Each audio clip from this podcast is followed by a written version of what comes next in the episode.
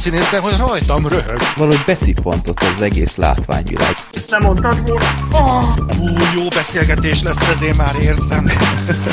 az év filmjét ne a moziban, hanem a DVD polcon keressétek.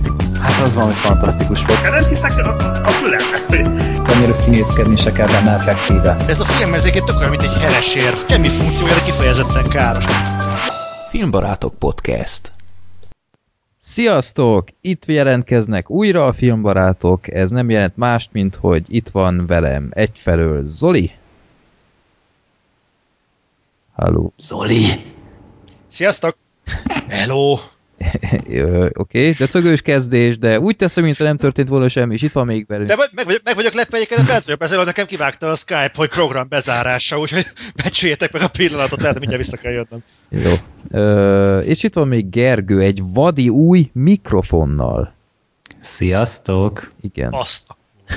Igen, még szokni kell, hogy Gergő egyrészt nagyon hangos, már ez, ez elég szokatlan, és hogy olyan, olyan tiszta hanggal rendelkezik, mint hogyha maga a teremtő beszélne le itt hozzánk, kisebb visszhanggal, most megint hallottam, de lesz ez. Így jobb. Ö, majd elválik. Na, talán. Mindenesetre örülök, megy a, hogy... Megy a szekrénybe. Lehet tényleg beköltözök, amúgy még nem tudom.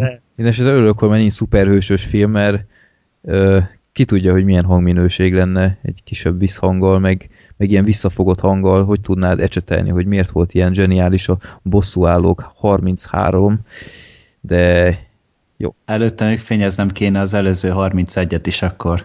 Ez egy nagyon hosszú adás Igen. lenne. Igen. De örülünk, hogy odá, odáig talán nem jut el ez az egész széria, de um, jó. A magad nevében beszélj. De szerintem addigra te is eléred azt a kort, hogy ne kelljen ilyennel foglalkoznod szerintem. Mi a 73-at? Ne. Kösz. Jó, akkor um, hmm, kissé karcsú adás, ja igen, Black Sheep nem ért rá, mert uh, megérdemelt kis mini utazását uh, tölt éppen, de aki nagyon vágyik Black Sheepnek a hangjára, annak üzenem, hogy nem kell sokat várni, mert még a héten rögzítjük a, a Filmbarátok Podcast kisé külön kiadását, ahol a Vox főszerkesztő helyettesével beszélünk, ez meg is lett hirdetve, és küldhettetek kérdéseket, hogy mit szeretnétek tudni a Voxról, vagy Szöröskei Gáborról, mint magánember, és szerintem egy nagyon jó kis adás lesz. Abban egyébként majd nem játszik a népakarata, úgyhogy vele csak ilyen spéci témákról beszélünk, úgyhogy a, most kisorsolva, nem is lesz kisorsolva ez a film, erről majd egy kicsit később, szóval a következő népakarat az 85. adásban lesz kitárgyalva, és ez azt jelenti, hogy ha nem lesz sorsolás, akkor szerintetek ez mit jelent? Hogy már előre eldőlt. Igen, és miért dőlt el, Zoli? Mert Freddy kedvenc filmje jött azért. Egyébként tudom, hogy azért kérdezel engem, mert meggyőződés, hát, hogy nem nézem a filmbarátok Facebookon, de tud... azért, mert elértük a kritikus ezret. Így van. És az ezredik akkor meg kell, hogy nézzük. Igen, tehát ezzel annó egy, egy megállapodást kötöttünk erről, hogy érjük ezt a bűvös ezret, akkor annak legyen már meg az a megtiszteltetés, hogy ne kelljen ö, sorsolással bajlódnia, hanem egyből azt mondjuk, hogy gyerünk, bármi is lesz, megnézzük és elérkezett ez a pillanat, ugyanis ö, ö, nem tudom, tegnap előtt, vagy mikor frissítettem a listát, viszonylag ö, sokat küldtetek be, és úgy voltam, hogy na jó, most biztos meg lesz az ezer, és ö, egy na, kitűnt el Zoli. Megint. Zoli megint. Zoltán. Itt, itt vagyok, itt vagyok, itt vagyok. Xboxról vagy? Nem, nem, nem Xboxról, azért nem működik. Ja, értem. Jó. Na, szóval egy régi hű hallgatónk Andris küldött be három filmet, és olyan mázlia volt, hogy mind a három nem volt még rajta a listán, ami az ezrediknél kicsit meglepett, mert egy viszonylag ismert darabról van szó, és öm, hogy mondjam, akkor kérdezem úgy, hogy álltok a Monty Pythonnal? Na, a repülő cirkusz. Nem. Életértelme? Vagy a Brian élete, vagy a gyaloggalop. De hogy állt? Én a gyaloggalopot amúgy kifejezetten bírom. Tehát azt úgy egyszer megbírtam Igen? nézni. Aha. Az jó. Tök jó a gyaloggalop. Én ezt sokszor megnéztek, szoktunk idézgetni egymásnak. Itt családon belül is kurva jó a gyaloggalop. Jó, én, én bevallom őszintén, én nem szeretem azt a filmet. Nekem, én tökre elismerem a Monty Python munkásságát, meg, meg amiket elértek, de egyszerűen tényleg nem a humorom. De az is lehet, hogy mindig csak rossz pillanatban néztem, bár a gyaloggalopnak többször is adtam esélyt, és sose tudott megfogni.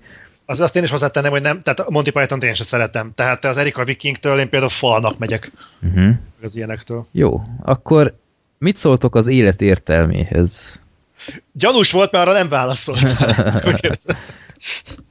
Láttátok-e Én, a, eset? én amúgy nem. nem, nem. Jó, én se láttam. 7,6-on áll, 107 perc, Terry Gilliam, Terry Jones rendezte, hát a szokásos Monty Pythonosok, és kíváncsi vagyok. Én, én úgy voltam vele, hogy ahogy töltöttem a listát, én nagyon becsületesen mindig sorba uh, frissítettem, és egy pillanatra azt kell mondjam, hogy Lucifer ott volt a fülemnél, hogy já, választ a következőt. Senki nem fogja megtudni. És a szá... nem, az 1001 az például a szenzáció, Azt nem tudom az mi. a Walter Matthau és Jack Lemmon film. Uh-huh. Uh, arról egész jókat hallottam már mindig is. Egy Billy Wilder film, Golden Globe jelölt vígjáték, és az 1002 uh, igen, az 1002 az meg a mentőcsónak, Azt se tudom mi. Ja nem, ez, ezt már nem is... Ja igen, ez a mentőcsónak, ez egy Hitchcock film, ami egy süllyedő, egy hajón kezdődik, és aztán egy mentőcsónakban végződik, és egy olyan, csak az IMDb leírás alapján, most el is küldöm nektek a IMDb linkjét, tök érdekesnek tűnt, nem is hallottam még soha erről a filmről, 44-es film, hogy a, egy torpedó által elsüllyesztett hajó túlélői ugyanabban a mentőcsónakban vannak, mint akik elsüllyesztették. Tehát a körülményekről nem tudok, hogy a süllyesztők hogy kerültek oda, de egy, egy elég érdekes koncepció, három Oscar jelölése is van, Uh-huh. úgyhogy tényleg egy, egy pillanat úgy voltam el, hogy hát ez hát válasszam ezt, hát végül is, hát de nem, úgy jöttem erre, hogy ez a játék része, sorba csinálom, és Én tuti szarházi lettem volna. hát ö, ja, Rám ne bízd a listát, Freddy, én azt mondom. De az a baj, hogy ez egy picit ilyen öngerjesztő folyamat lett volna, mert mindig, hogyha beérkezik az ezredik, azt kiveszed, tehát akkor megint bemarad 999, és megint be fog kerülni egy ezredik. Nem, mert már, ahogy mondtam, már most 1002-nél tartunk, tehát ez a veszély nem fog, nem fenyeget. Úgyhogy, ja, az élet értelme, ez lesz a 85. adásban. Nem, 86 bocsánat, mert 85 lesz a Voxcast, ahogy én elneveztem magamnak, De és ö, 86-ban így van.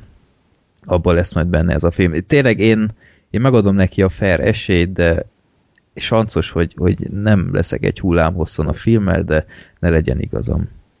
De azt hiszem, egy ezrediknek egy, egy ilyen film nem, nem rossz. Jobb, mint hogy egy... Egy klasszikus? Hát igen, mondhatni egy klasszikus, és, és azért mégis jobb, mint hogy egy, nem tudom én, Adél és a múmiák, vagy valami ilyen lett volna. Jó, hát annál csak jobb lehetne, már nem azért. Ja. Jó, úgyhogy ez lesz a népakaratánál. Ja, és egy olyan dolog még, hogy tervezek egyfajta frissítést a népakaratánál, mert, mert annyi, tehát tényleg már ezer film van a listán, és, és ez egy írtó nagy mennyiség, és ö, kicsit is sajnálom az embereket, hogy ők így próbálkoznak küldeni olyan dolgokat, ami már így kb. az első százon benne volt, ilyen nagy klasszikusok, és csomószor csak annyit írok, hogy izé, hát ezek már mind rajta vannak, próbálj másokat, és akkor ö, azt fogom csinálni, hogy majd, ha lesz időm, akkor a filmbarátok oldalunkon, a filmbarátok.blog.hu oldalon lesz egy olyan ö, szekció, ahol az összes már beküldött filmnek az IMDB linkje ott lesz. És az ember, aki beszeretnek küldeni valamit, akkor a link alapján, tehát minden filmnek van egy egyedi kódja, egy ilyen 6 vagy 5 számjegyű kódja, és azt a kódot ott beüti, és rákeres, akkor látni fogja, hogy már ott van-e, vagy nincs. És akkor egyfajta tehát meglepetés is lesz az egész, mert kétlem, hogy valaki is fogja, és az összes linket megnyitja, hogy jó, hát miket küldtek itt be, de ha valakinek van valami spéci film beadványa, amit elkülden, akkor itt rászülhet. Úgyhogy azt hiszem, ez egy jó kompromisszum mindkét félnek, és akkor nem is lesz az, hogy az emberek hiába küldenek e-maileket. Uh-huh. Jó, na akkor viszont uh, Andris, aki küldött vagy ő volt az, nem is tudom. Nem is tudom, hogy aki az ezeliket küldte be, de azt hiszem ő volt. Ő küldött be kérdéseket, nem, bocsánat, ezt már a Voxos adáshoz írtam ki. Nagyon jó, ú, de felkészült vagyok. Máté küldte be a következő két kérdést, amit el is küldtem nektek már korábban, hogy készüljetek fel egy kicsit. Na szóval, ha nektek négyeteknek, vagy jelen esetben hármunknak rendeznénk egy filmet, és kiválaszthatnánk azt az egyet, aki rendezi, úgy, hogy mind a hárman vagy négyen szerepelnénk is benne. Miről szólna, ki mit játszana benne, és milyen stílusa lenne. A podcasttel is meg egyéb tartalomgyártásról nem szólhat. Legyen valami föltől elrugaszkodott dolog, erre igaz, elég sok variáció lehetséges, de a szórakoztató lenne végighallgatni egy ilyen filozófia, filozófást. Filozó, filózást. Filózást. Jó, oké. Okay.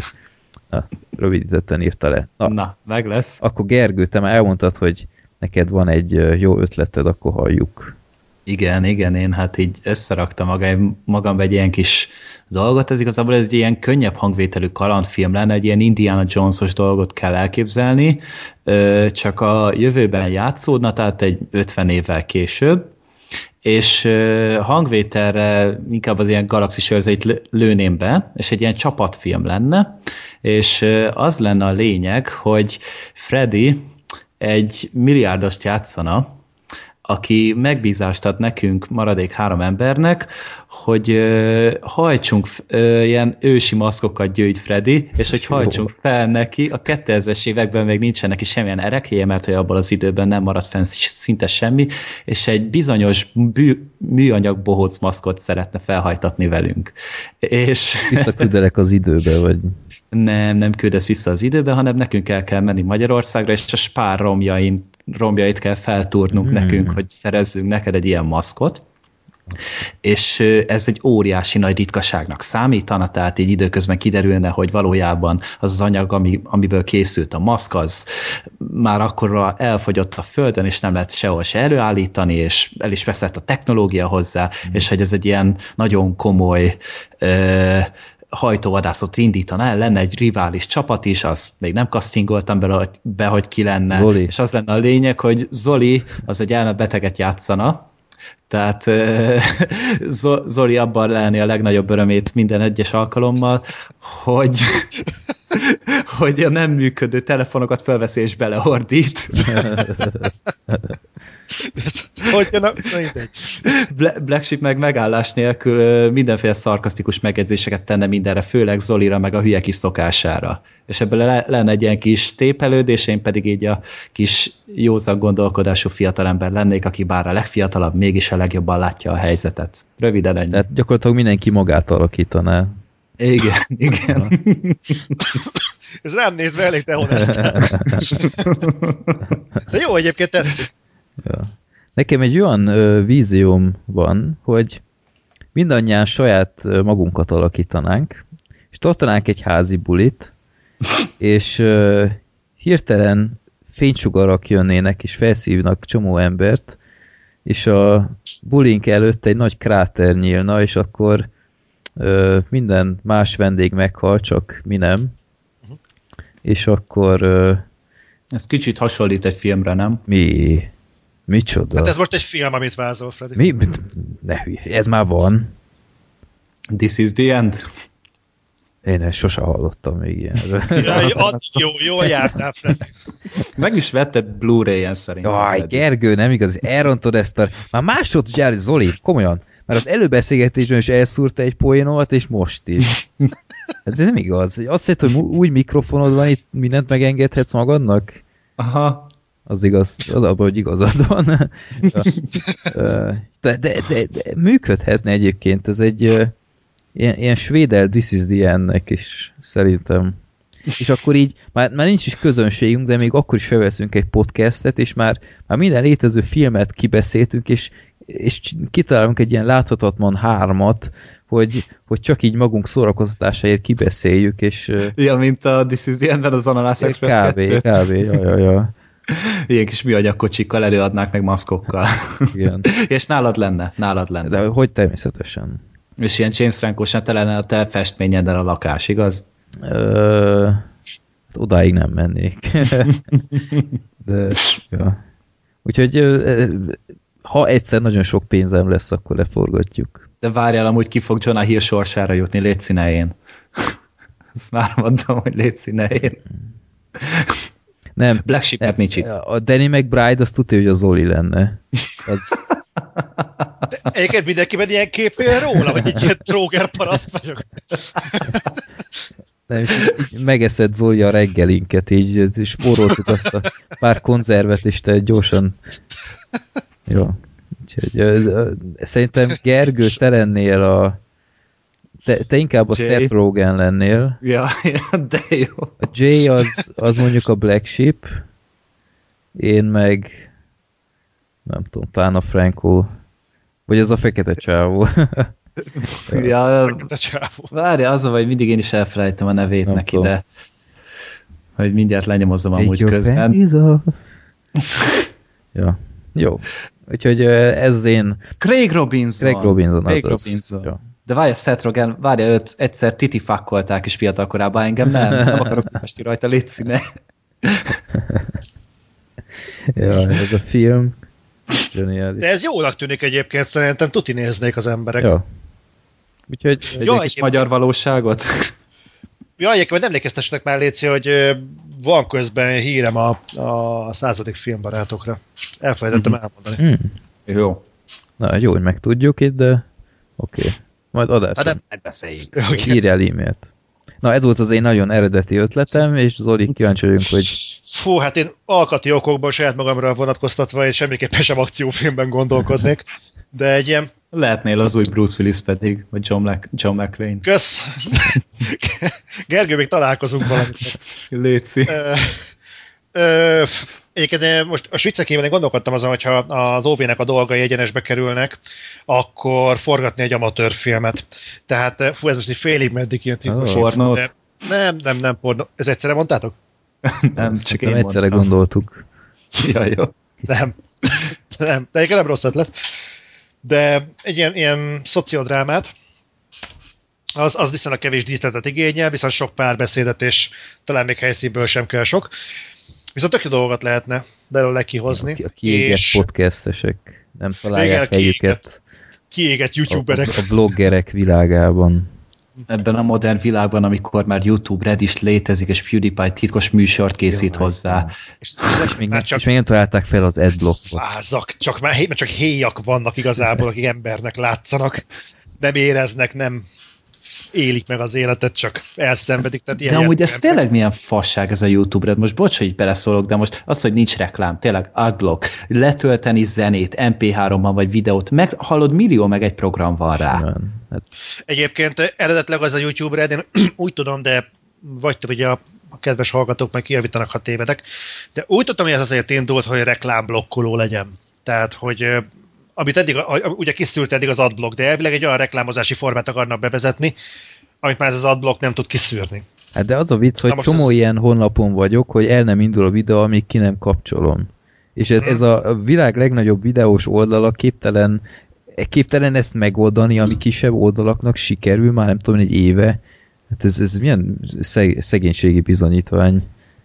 Hát nem tudom, nem tudom. Viszont az, az, az mindenféleképpen egy érdekes tendencia, hogy, hogy fizetős tartalom lesz a YouTube. Hát legyen. Idővel. Leszarom. a filmbarátok ingyenes marad, az mindenki minden, Nekem egyébként mindig minden ingyenes, de múltkor mondták, hogy az én videóm előtt is reklám van, amit nem teljesen értek, mert sehol nincs ö, a, És, a az, pénzszerzés. és abban a pénzt kikapja meg akkor. Hát, Tehát így, nem figyelj, én még a saját pénzemet sem kapta meg annak idején, úgyhogy itt ö, Mond- Mondok egy érdekes dolgot, csak hogy értsétek, hogy ez tényleg létezik.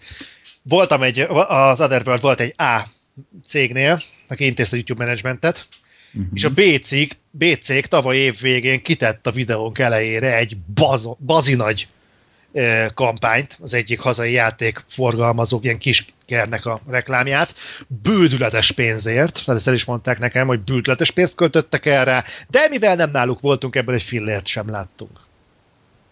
Tehát ez Ez, létezik. ez, ez így nem túl szimpi azért. De létezik, tehát ezt a modellt ezt használja a YouTube. És neked ott van a, a jogod, hogy megnyomd, hogy nem, nem monetizálod, vagy hogy hívják ezt magyarul, szépen a pénzszerzési lehetőséget ki tudod nyomni? Ki tudom nyomni, de most, most ellensége vagyok a saját Hát, hát de pénztárcámnak. úgy se kapsz érte pénzt, akkor nem mindegy. De ártani meg nem árt, tehát eh, igazából más oldalról meg, tehát a saját menedzsmentem is intézi, tehát a háttércég is intézi, csak az a túl, hogy más is kitehet oda tartalmat, amiben viszont egy fillert nem fogsz látni. Ezt jelenleg a YouTube engedi. Tehát igazából akár hat cég is hirdethet azon a felületen, ami neked van, mondjuk a filmbarátoknál, de neked legfeljebb az az egy hajt hat bevételt, Mhm. aki által is vagy szerződve. Bravo. Úgyhogy ez ilyen gyönyörű. Nagyszerű. Jó, akkor ö, nagyon érdekes YouTube kitérő után, Zoli, kíváncsiak vagyunk a filmedre.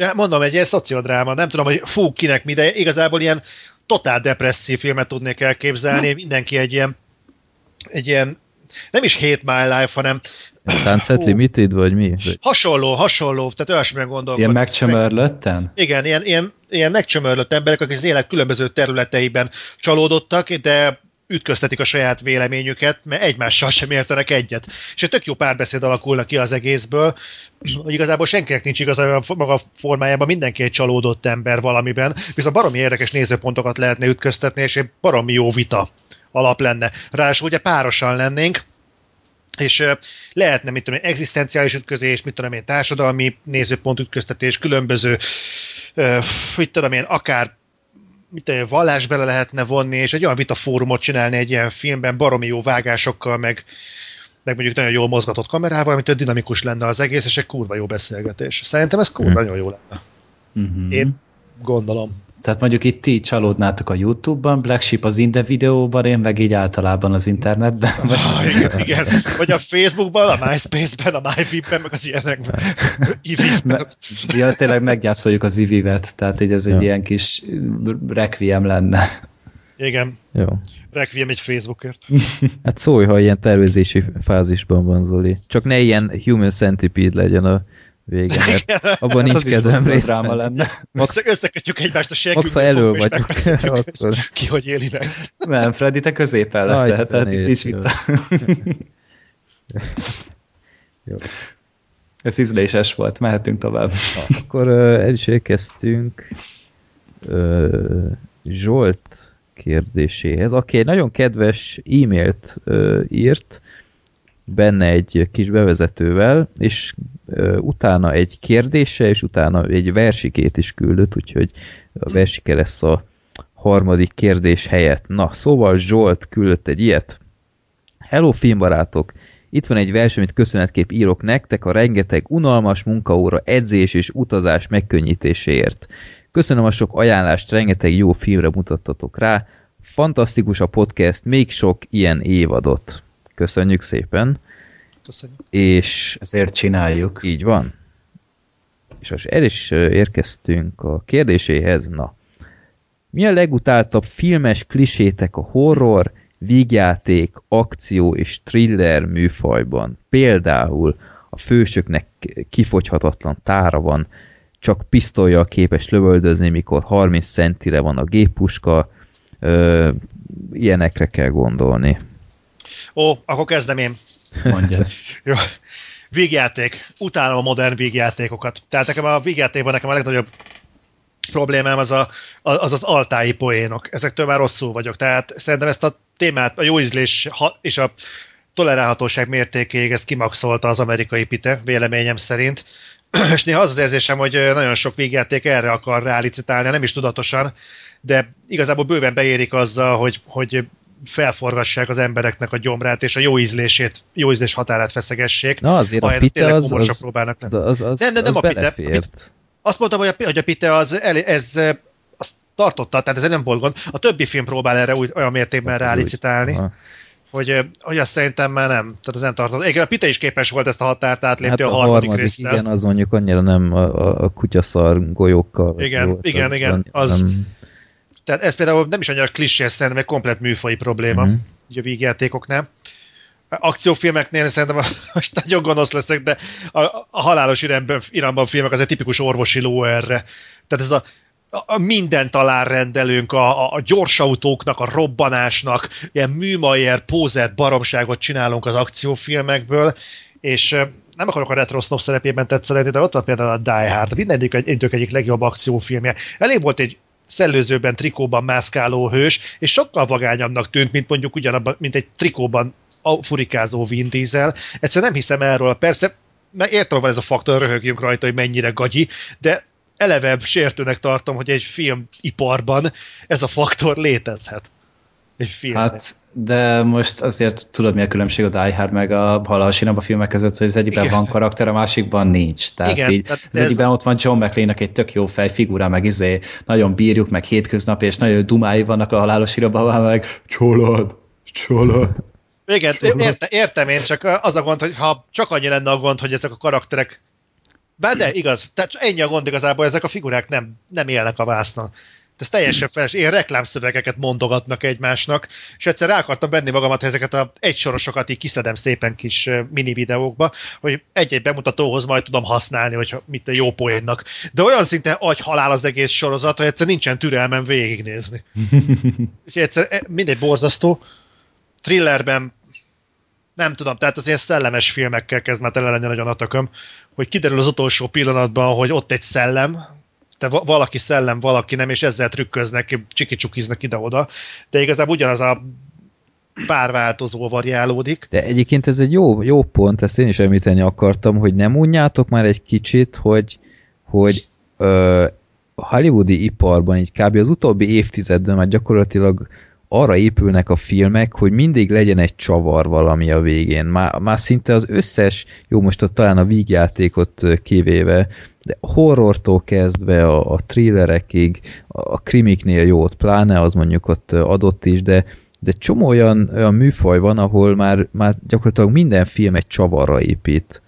De a csavara nincs baj, hogyha felépítik. Tehát például, erre egy nagyon-nagyon jó példa szerintem a Harcosok klubja. Most nem fogom elmondani, hogy mi volt, mi az. Ö, kedvesebben néztük mert, meg, mert ő még sose látta, és akkor gondoltam, ide lesz elkezdeni művelni, és néztük a filmet, és mondja, hogy ez megint egy ilyen adba, agybasz film, mint a Holtodiglan például, mert előtte meg azt láttuk, és így izé mondta, hogy de pont ettől annyira jó, mert hogy folyamatosan így sejtették ugye a dolgokat, hogy most mi miért történik úgy, ahogy. És a, a, a, a csavar csak akkor rossz, hogyha öncélű, amikor csak azért van, hogy így izé, legyen vé, valami izgalom a végére nem pedig az, hogy a történet szempontjából egy releváns és nagy felvedezés legyen. Jó, nyilván ebbe teljesen igazad van, csak, csak csomószor úgy értem, hogy úgy, úgy érzem filmeknél, hogy ö, tudatában vannak annak, hogy, hogy ez egy tök átlagos film, és csak arra mennek rá, hogy a végén hú, egy, egy rohadt nagy csavarral aztán helyre tesszük, és akkor ez lesz a nagy végső pozitív benyomás, és, és ez kicsit sokkal jobban hiányolom ezeket a lineáris filmeket, hogy, hogy, hogy úgymond nyílt kártyákkal játszik, és akkor nincsenek azok, mint amit a 24-ben volt rendszeresen, hogy kiderül, hogy valaki mindenki másik, beépített. Igen, be. mindenki beépített, és ő, egész vég ellenük dolgozott, és nyilván ennek is tökre megvan a létjogosultsága, én ezt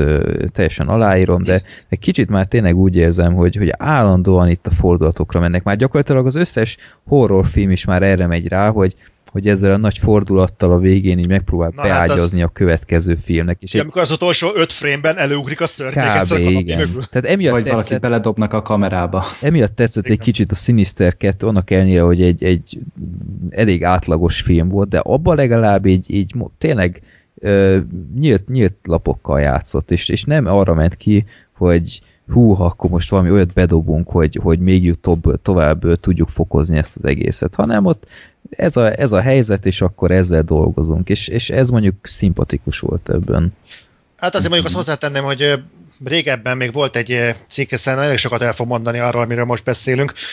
Merlin Mansonnal volt egy interjú 15 évvel ezelőtt, nagyon régen, ez 1900 kurva régen, és akkor a rockzene haláláról kérdezték.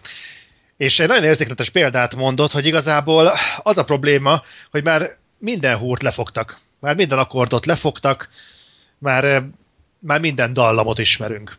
És szerintem ez nagyjából leírja azt a problémát is, amit felmerül mondjuk a végjátékoknál, meg a thrillereknél. Tehát igazából szépen lassan eljutunk odáig, hogy azért már a legtöbb történetet láttuk.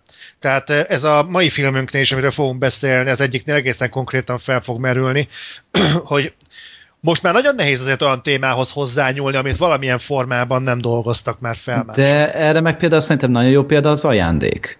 Tehát, hogy az is egy ezerszer látott történet volt, és mégis annyira jól volt elmesélve. Tehát ez meg, ö, oké, hogy írásban már nem biztos, hogy tudunk újat mutatni, tehát maga a történetvezetésből, de akkor rendezzük meg úgy, adassuk el olyan színészekkel, és rakjunk bele karaktereket, megint csak karaktereket erről van szó, és például az ajándék az semmi újat nem mutatott az égvilágon, és mégis egy szenzációsan nagy filmélmény volt. És Igen. azt nem lehet abban nagyon belekötni. Ez például egy tök jó kiindulási pont, amit mondasz. Hmm. Tehát igen, ebben lenne valami. Pont amit podcast előtt beszéltünk az egyenesen át, annak pont ez volt a problémája, hogy az egy kurva jó alapötlet volt, és, annyi, és mellette minden mással éppen hogy csak foglalkoztak.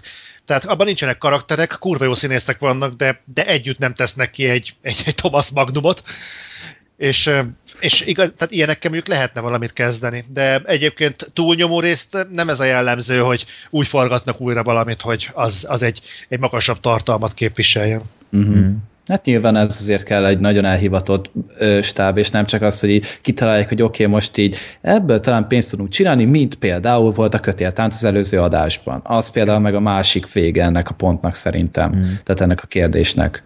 De vannak ezen kívül is még rengeteg ilyen kibaszott ide, idegesítő klisé. Például az, hogy én ezt már mondtam korábban is a tengeralattjárónál, tehát hogy a tengerbe beleugranak, ne nyissák már ki a szemüket a víz alatt. Kimarja a szemüket a picsába. Azt nem fogják kibírni. Meg például, meg például, hogy lezuhannak az emberek, és persze 12-es korhatára kell menni a filmnek, de lezuhan 60 emeletet, és akkor egyben marad, és akkor még utána még tud mondani egy utolsó szeretleket a kedvesének. Mm. Ilyet ne csináljunk már. Mint például ugye ez nagyon a legjobban ütött szemet a ismeretlen Drakulában, mikor a csaj tényleg lezuhant a toronyból, ja. és így utána így, tényleg vagy 200 métert zuhant a nőszemély, és utána pedig még így tudott beszélgetni a férjével. Tehát így ilyet ne, ilyet ne, meg a Walking Dead bezánadó visszatérő dolog, hogy a lopakodó zombi, hogy így már mindenkit megöltek a környéken, de azért így 10 másodperc múlva még valakinek a nyakába ugrik. Ja mi a halál? Tehát én ezeket nagyon nem bírom, meg a halhatatlan főhőst. Tehát amikor tényleg olyan zuhanásokat, meg nyaktörő mutatványokat leadnak, és akkor utána pedig semmi bajok. Ez egy szuperhős filmnél oké, okay, mert azok szuper emberek általában, tehát azok kibírják, de azért mondjuk a sötét lovakban is eléggé merezgettem a szemet. Tudod, amikor a Joker kidobja a rachel az ablakon, és utána ugrik a Batman. És egy, ja. egy egy motorháztető, vagy mi ez, egy autónak a tető, teteje tompítja az esést, és semmi bajuk nincsen. Ja. Hát mondjuk ott, ott lehet annyival hárítani, hogy az a lepel az úgy volt kitálva köpeny, hogy hogy ha kifeszül, akkor tudjon repülni, vagy legalábbis siklani a levegőben. Lehet, hogy ha hanyat teszik, akkor annyira nem tompít, de valamennyit azért felfog az esésben. De, de az ez nagyon fantázia. tetejéről, tehát ja, azért igen. az durva. De szóval ezek nekem nagyon szokták bántani amúgy a szememet. Amit, amit én nagyon imádok, hogy akármilyen film Párizsban játszik, mindig kell, hogy látszódjon az Eiffel torony hátul, hogy a leg, legsuttyóbb rednek is uh, tudja, hogy oh, this is Paris, man. Meg uh, amit amit még kifejezetten rühellek, az a hát horrorfilmekben mondjuk az, az már ezerszer el, el lett mondva, de, de a mai napig állandóan élnek ezzel ez a folyamatos elesés, tehát... Ja, és kimegy a bokájuk. Igen, fontos, és, és, hogy ki is menjen a bokájuk. Igen, meg, meg hogy amit még nagyon nem szeretek. Tehát ez is megint az, hogy horrorfilmeknél lét fontos, hogy tudjál azonosulni a, a fősnek a dolgaival. Mert például nem tudom én, vannak ezek a jelenetek, hogy ott van éppen leütötte a gyilkost, és utána két nem tudom, ott van mellette a kés, és utána mit csin, leszúrhatná, vagy elfut, és utána ahelyett, hogy leszúrná, és végre életben maradhatna, vagy én nem tudom, elfut, és akkor természetesen 10 percek később megint előbukkan, és aztán ö, véget vettetett volna az egésznek, vagy ö, amiket még nem szeretek. Pont így ö, nem, nem is tudom, melyik Bud Spencer Terence Hill filmben volt, így ne, ö, nem, nem tudom a címet, annyit láttam mostanság, majd kicsit összefolynak, hogy ö, egy fickó ö, igen, a szuperhekusokban volt, micsoda magyar filmcímek, ö, abba ez, ezt is rengetegszer elsütik, hogy, hogy a főhős jelen esetben egy ilyen indián fazon felvesz egy golyóálló mellényt, és akkor ezzel úgymond oda megy így a, a rossz fiúk elé, és hagyja magát lelőni, és ez lesz a nagy sok hatás, hogy úristen, hát ez lábon marad, ami már mondjuk önmagában furcsa, mert kb. bordatöréseket szenved, de mindegy. És mindig gondolkodom, hogy, hogy ember, ez, ez kb. a világ legrosszabb terve, mert a, csak egyszer lő a fejedre, ami, ami nem, eléggé valószínű mondjuk, akkor ez a csodás golyó mellény semmit nem véd, tehát nem tudom, annyira nincsenek átgondolva helyenként ezek a dolgok. Vannak még amúgy ilyenek, a horrorfilmekben az, amikor a, a gyilkos az csak áll és néz, majd elnéznek, visszanéznek, és már nincs. Ja, Elszalad olyankor. Hogy... És már más a más... mögötte. A másik kedvencem pedig, amikor a, a gyilkos egy valami gyilkos szerszámmal rohangál, tehát láncfűrészsel, macsetével, késsel, karddal, rakétavetővel, bármival, de amikor a főszereplővel kerül össze, akkor valamiért elkezdenek csak pofoszkodni egymással. Miközben ott van amúgy a macsete a jobb kezében, de a ballal még neki áll ütni az ember, mm. meg dobálni. Tehát ez, ezt, ezt egyszerűen nem bírom elviselni, amikor tényleg meg akarja ölni. Semmi más nem akar vele csinálni, nem az, hogy megkínozni vagy valami, hanem megölni akarja, és mégis bal kézzel kezdi el pofozni, miközben ott van a kezében a machete, és azt csak így hátra tartja, és semmit nem csinál vele. Uh-huh. Miközben egy pillanat alatt megölhetné. Mi a halálért nem? Horrorfilmekben van egy másik ilyen klisé, a gyerekek. Hogy az nem halt meg? Hát a, a gyerek nem halhat meg, a gyerek az valamit mindig lát, a gyerek az hisztizik, a gyerek az... Valami És mindent mindig elhisz. Az, mindig kilóg az összképből a gyerek. Tehát, hogyha van valami, hogy elmegy egy páros valahova, ott vannak a, a akárhol, mindig a gyerek az első, aki kiszúrja a szellemeket. Mindig mm. a gyerek az, aki először látja a gyilkost, és a gyerek az, akinek nem hisznek a szülők, az olyan, mint hogyha ezek az emberek teljesen más világban léteznének. Hát így, így éri el a nézőt egy teljesen másfajta inger, tehát nem hiszem, hogy a kör az működött volna mondjuk úgy, hogy egy felnőtt látta volna ezeket a dolgokat, vagy rajzolta hát, volna. Watts. Hát Naomi Watts. Hát jó, de a, a gyereken keresztül ő rajzolta a köröket, meg ilyenek, tehát az, az nagyon ott volt a paráztatás. Tényleg azt vágjátok amúgy, hogy jön az új kör, Rings ja. címen. Ja. De ja. És azt Minek? hiszem jövő év elején jön, talán, hogyha jól emlékszem, eddig novemberre volt ígérve, idén novemberre. Naomi Watts. Csak áttették. Megint. Nem, Naomi Watts nem lesz, hanem, hanem valami más filmkészítőt kértek fel hozzá, akinek amúgy eddig nincsenek is olyan rossz filmjei, tehát így amiatt nem biztos, hogy olyan elviselhetetlen szar lesz, de attól függetlenül persze szerintem a második izé is rossz volt. Szörnyű, második az... kör is rossz volt, de az elsőt azt még attól függetlenül tudják elrontani, tehát az ugyanolyan változatlanul jó film. Ezt én nagyon miért, szeretem. Miért kell ezt rebootolni? Én nem tudom, hogy... De nem, ez egy folytatás lesz, hogyha jól emlékszem. Tudod, és... Ugye? Figyelek.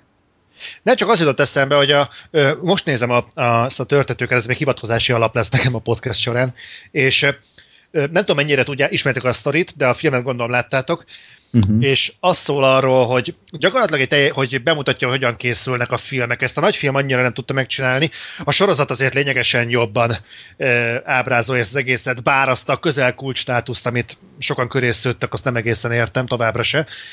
De de nagyon jól bemutatja, hogy mennyire kreatív szakma maga a filmkészítés, hogy producerek, rendezők, írók, színészek, hogy mindenkinek van valami szándéka egy projekttel, valamit ki akar hozni, bele akar tenni saját magát, és mindenki gyakorlatilag egy közös nevezőt keres, hogy a végén köz, kompromisszum, a tengernyi kompromisszum árán, de létrejön a film, és ennek egy nagyon az aranyos rész, amikor az Aquament akarják elkészíteni.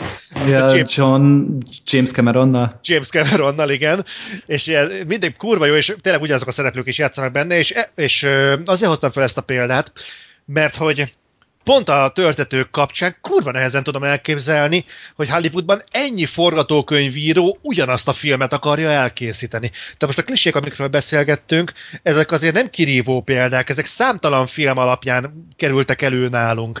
És valami nehezen tudom elképzelni, hogy mondjuk ne, ne legyenek mondjuk mainstream írók, mint egy, ja Istenem,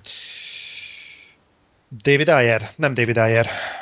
Hát, Mindegy, hát ak- akár, is író, akár tehát ő, most akár, de mi, mi kapcsán akarod felhozni? Ö, a ponyveregény írója. Ja, az a... Mit, Mi Tarantino? Az, de nem, nem, nem, nem volt valaki más. Aki mellette volt? Igen. Azt is mindjárt megmondom a rendező. neked. Roger Avers. Roger, kösz. És tehát nem tudom elképzelni, hogy azok, akik mondjuk nem ennyire A-kategóriás írók, legyenek mondjuk B vagy C, de ők is azért megengedhetnek maguknak egy, egy kreatív szabadságot. Hát nem nagy lóra lőnek, vagy nem nagy madárra lőnek, és, és, és semmi. Tehát ugyanazokat a filmeket forgatják le, írják meg újra és újra. Szerintem ez nem az írók hibája, szerintem inkább a producereké. Tehát ugye az ő pénzük van ebbe benne nagy részt, és ők akarják azt, hogy ez megtérülje mindenképpen, és hát mi a legbiztosabb, ami már egyszer bizonyított. Tehát ugye ezért próbálkoznak mindig a found footage horrorokkal, mert slow fast pénzből ki lehet hozni, és mégis tízszeresét vissza lehet vele hozatni, meg mit tudom én, ezek az akciófilmek, amikben nagyon kis, izé, na, nagyon szép fiú, aki mellette meg nagyon macsós és kemény, és megszerzi a nőt is, mellette meg bosszút áll a családjáért, és ezzel tudnak az emberek azonosulni. Tehát szeretik ezeket a bejáratott kliséget, mert az szinte biztos befektetés. Hogyha egy olyan ember készítőnek adják ezt, aki ebből ki is tud valami normálisat hozni. De még az se fontos, hogy jó legyen, elég megnézni a Tini nincs a teknőcöket. Hát, igen. Jó, de mondjuk amíg a Michael Bay az Anchorage-ben is egy heszitok szó. Tehát az utolsó érv, amiért az Aquaman 2-t nem vállalja el a Vincent Chase. De, de viszont nem kirívó esetről beszél, mert oké, legyen egy-kettő, legyen egy-két ismétlődő dolog. De az, hogy tömegesen jönnek ezek a filmek, és nem csak a horrorban, hanem a, a thrillerek is, és nagyon sok komplet műfajok épülnek ugyanazokra a klisékre. Mert hogyha csak az alapvonal lenne ilyen, oké. Okay. Ha csak a B vagy a C vonal lenne ilyen, oké. Okay. De az, hogy mindenhova ugyanazokat a fo- formulákat rakják le, le, és nem, senkiben nincsen meg, ne az anyagi szándék, a kreatív szándék sincsen meg, hogy más csináljanak. Ez nekem annyira furcsa. Most megöltem hát, a hát most, hát most ez, ez nyilván egy nagyon nehéz kérdés. Tehát mi ugye fogyasztók vagyunk, nekünk kell a pénzünk kell szavazni arra, hogy mit készítsenek el nekünk. Hogyha nyilván ezek a filmek sikeresek lesznek, mint mondjuk egy Transformers, amit... Ge amit Gergő, sok... te sose szoktál pénzelni, ugye? Én csak egy Transformers láttam amúgy a moziban. Meg a szürke 50 árnyalatát. Meg Na a... hát azt meg azért, hogy hogy azért itt képbe legyen. Oh, Tehát, hogy, jaj, meg azért, hogy a podcastbe tudjak hmm, jönni vele. Igen. Csak miattatok néztem hmm. meg. Minden esetre. Tehát hogy nyilván ezzel kell, mi ezzel döntünk arról, hogy mi készüljön el. Tehát amíg át lehet lögdösni a milliárdos bevételen a millionokat, akkor millionok 300 is el fog készülni. Mert azt hiszem átesett már a millionok a milliárdon. Tehát így, pedig az nem is egy jó film, tehát nagyon messze van tőle. Ettől függetlenül el fog készülni a folytatás, mert hogy látják a producerek, hogy erre van igény, erre az emberek elmennek, nem is készül olyan sok pénzből, mi a szarért ne erre fizetnének, hülyék lennének. Na, akkor lezárásként talán a, a, a, a ilyen, ilyen filmes klisének a, az anyját így, ami egyszerűen amióta szerintem film létezik, és ö, már akkor használták, és a mai napig ez nem tűnik el, hogy a rohadt kocsikat sosem zárják. Tehát én úgy megnéznék már valamit, hogy, hogy a fős kiszáll, és egyből bejön oda egy ilyen homeless, és egyből elhúz a kocsival. Egyszerűen úgy megérdemelnék, vagy, vagy ö, másik közkedvet, ami teljesen életszerű dolog, hogy... Nincs térerő sehol se Amerikában. Például az. Egyébként igen, Hát Magyarországon Vodafone lefedettség nagyobb, mint usa az összes szolgáltatónak a cucca. Egész Nevadában nincsen telefon. Egy kiadós kettyintés után a, a pucérnő valahogy mindig valahogy betakarja magát, tehát nagyon szükség. Na, azt sose értettem. Az elalakú takaró, igen. Igen, igen. Uh, ja, úgyhogy ezek valahogy tényleg soha nem mennek ki a divatból, és egyszerűen nem értem, hogy, hogy legalább azt a rohadt kocsit zárjátok fel. Tehát manapság még csak kulcsol se kell, hanem csak meg, meg, és lezárja, de, de már, már ez se fér bele. Ez melyik filmben volt, hogy meg meg és lezárja? Hát szerintem, hát de- de ez az Hát egyikbe egybe se, sem. hát ez a baj. Hát csak így megegnek kettőt, aztán lezárják a kocsit. Jaj, bocsánat, hát Zoli, hogy nem, nem tudtam Zoli, nem tudjuk, hogy milyen. Ez, te se zárod a kocsidat ezek szerint. Uh-huh. Tényleg basszus. Mert neki nem meg a kocsia, csak azért. Mert le is robbant. Nincs az a hülye, aki ellopja. Jó, akkor kisebb kitérő után akkor elérkeztünk egy újabb versikéhez, mielőtt itt az első filmhez elérkeznénk. Igen, tekerek, tekerek. Igen, Zsolt küldte be a verset. Ahogy tradíció tartja, én se olvastam még el előtte, úgyhogy remélem, hogy nem kell vágni utólag. Na szóval, Négy barátnak zeng a hangja, jomulatást négy órára, Magyarország várva várja, mit mond ma a filmes gárda. Unalom, ha embert ártja, fény vagytok az éjszakába, Öböl Mihály jól megjárja, a Transformers-szel operál ma. Értitek Michael Bay, Öböl Mihály? Igen. Jó, nagyon jó. De jó volt, vettem. Láthatatlant nem találok, de nekik én megbocsájtok. Újabb s újabb filmet várok, szóljon ma a filmbarátok. Freddy D az egyik tagja, eltakarja bohóc maszkja. Zoli Drive-val felzaklatja, hangéppel ő visszaadja. Na, erre nyomok egy ilyet. Jó, Zoli a nagy lázadó, Die Hard 5-tel trollkodó, Otherworldben szószóló, spongyabobot pusztító. Black Sheep a nagy mazohista, rossz filmeknek jó barátja, versusszal még hadban állva, bármely filmnél mosoly várja. Gergő meg egy kicsit fura, Marvel az ő habitusa, az IMDb fizikusa, évszámok és nevek ura. Na, oda néz. De jó. Ez kurva jó, azt pólóra nyomtatom. De sok, de sok-sok filmet kritizáltok, jókat mindig ajánljátok, ezer áldás szóljon rátok, vagy szálljon rátok, max hang... Na. Ezer áldás szálljon rátok, max hangerős popcorn srácok, mindent bele, filmbarátok. Fantasztikus, köszönjük szépen. Köszönjük szépen. Ez csodálatos nagyon- volt. Ez tényleg Tényleg jó volt. Na, akkor elküldöm neked, Gergő, mit kell majd pórról nyomtatni. Gergő meg egy kicsit fura, Malver az ő habitusa, az IMDb fizikusa, évszámok és nevek ura. Szenzációs át is küldöm neked itt. Ezt vissza fogom hallgatni mindenképp. Ezt nyomatom pólóra.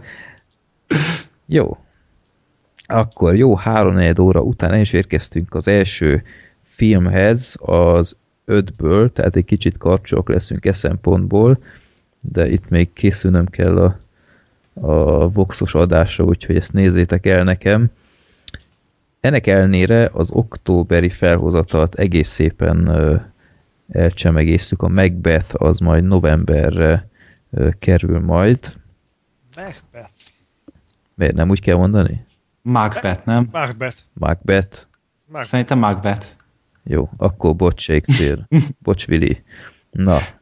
Ö, az első film a mélyütés, amit mindannyian láttunk, és Bezony.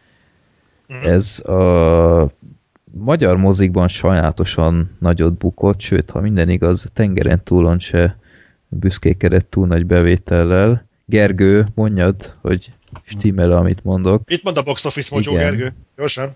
Rögtön adatbázis nyomozom. alatt le.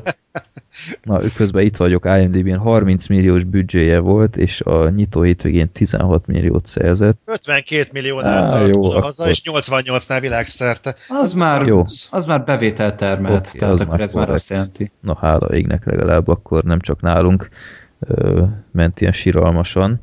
Aminek következtében valószínűleg a, a Creed-es boxmozit sem mutatják be itthon. Nem lesz egyáltalán. Igen. Tehát ez most már nem csak valószínű, hanem ez tény. Nem lesz a Creed egyáltalán Magyarországon. Mondjuk szerintem kiheverjük ezt. Én azért, én azért sajnálom, mert én például imádom a Rocky filmeket.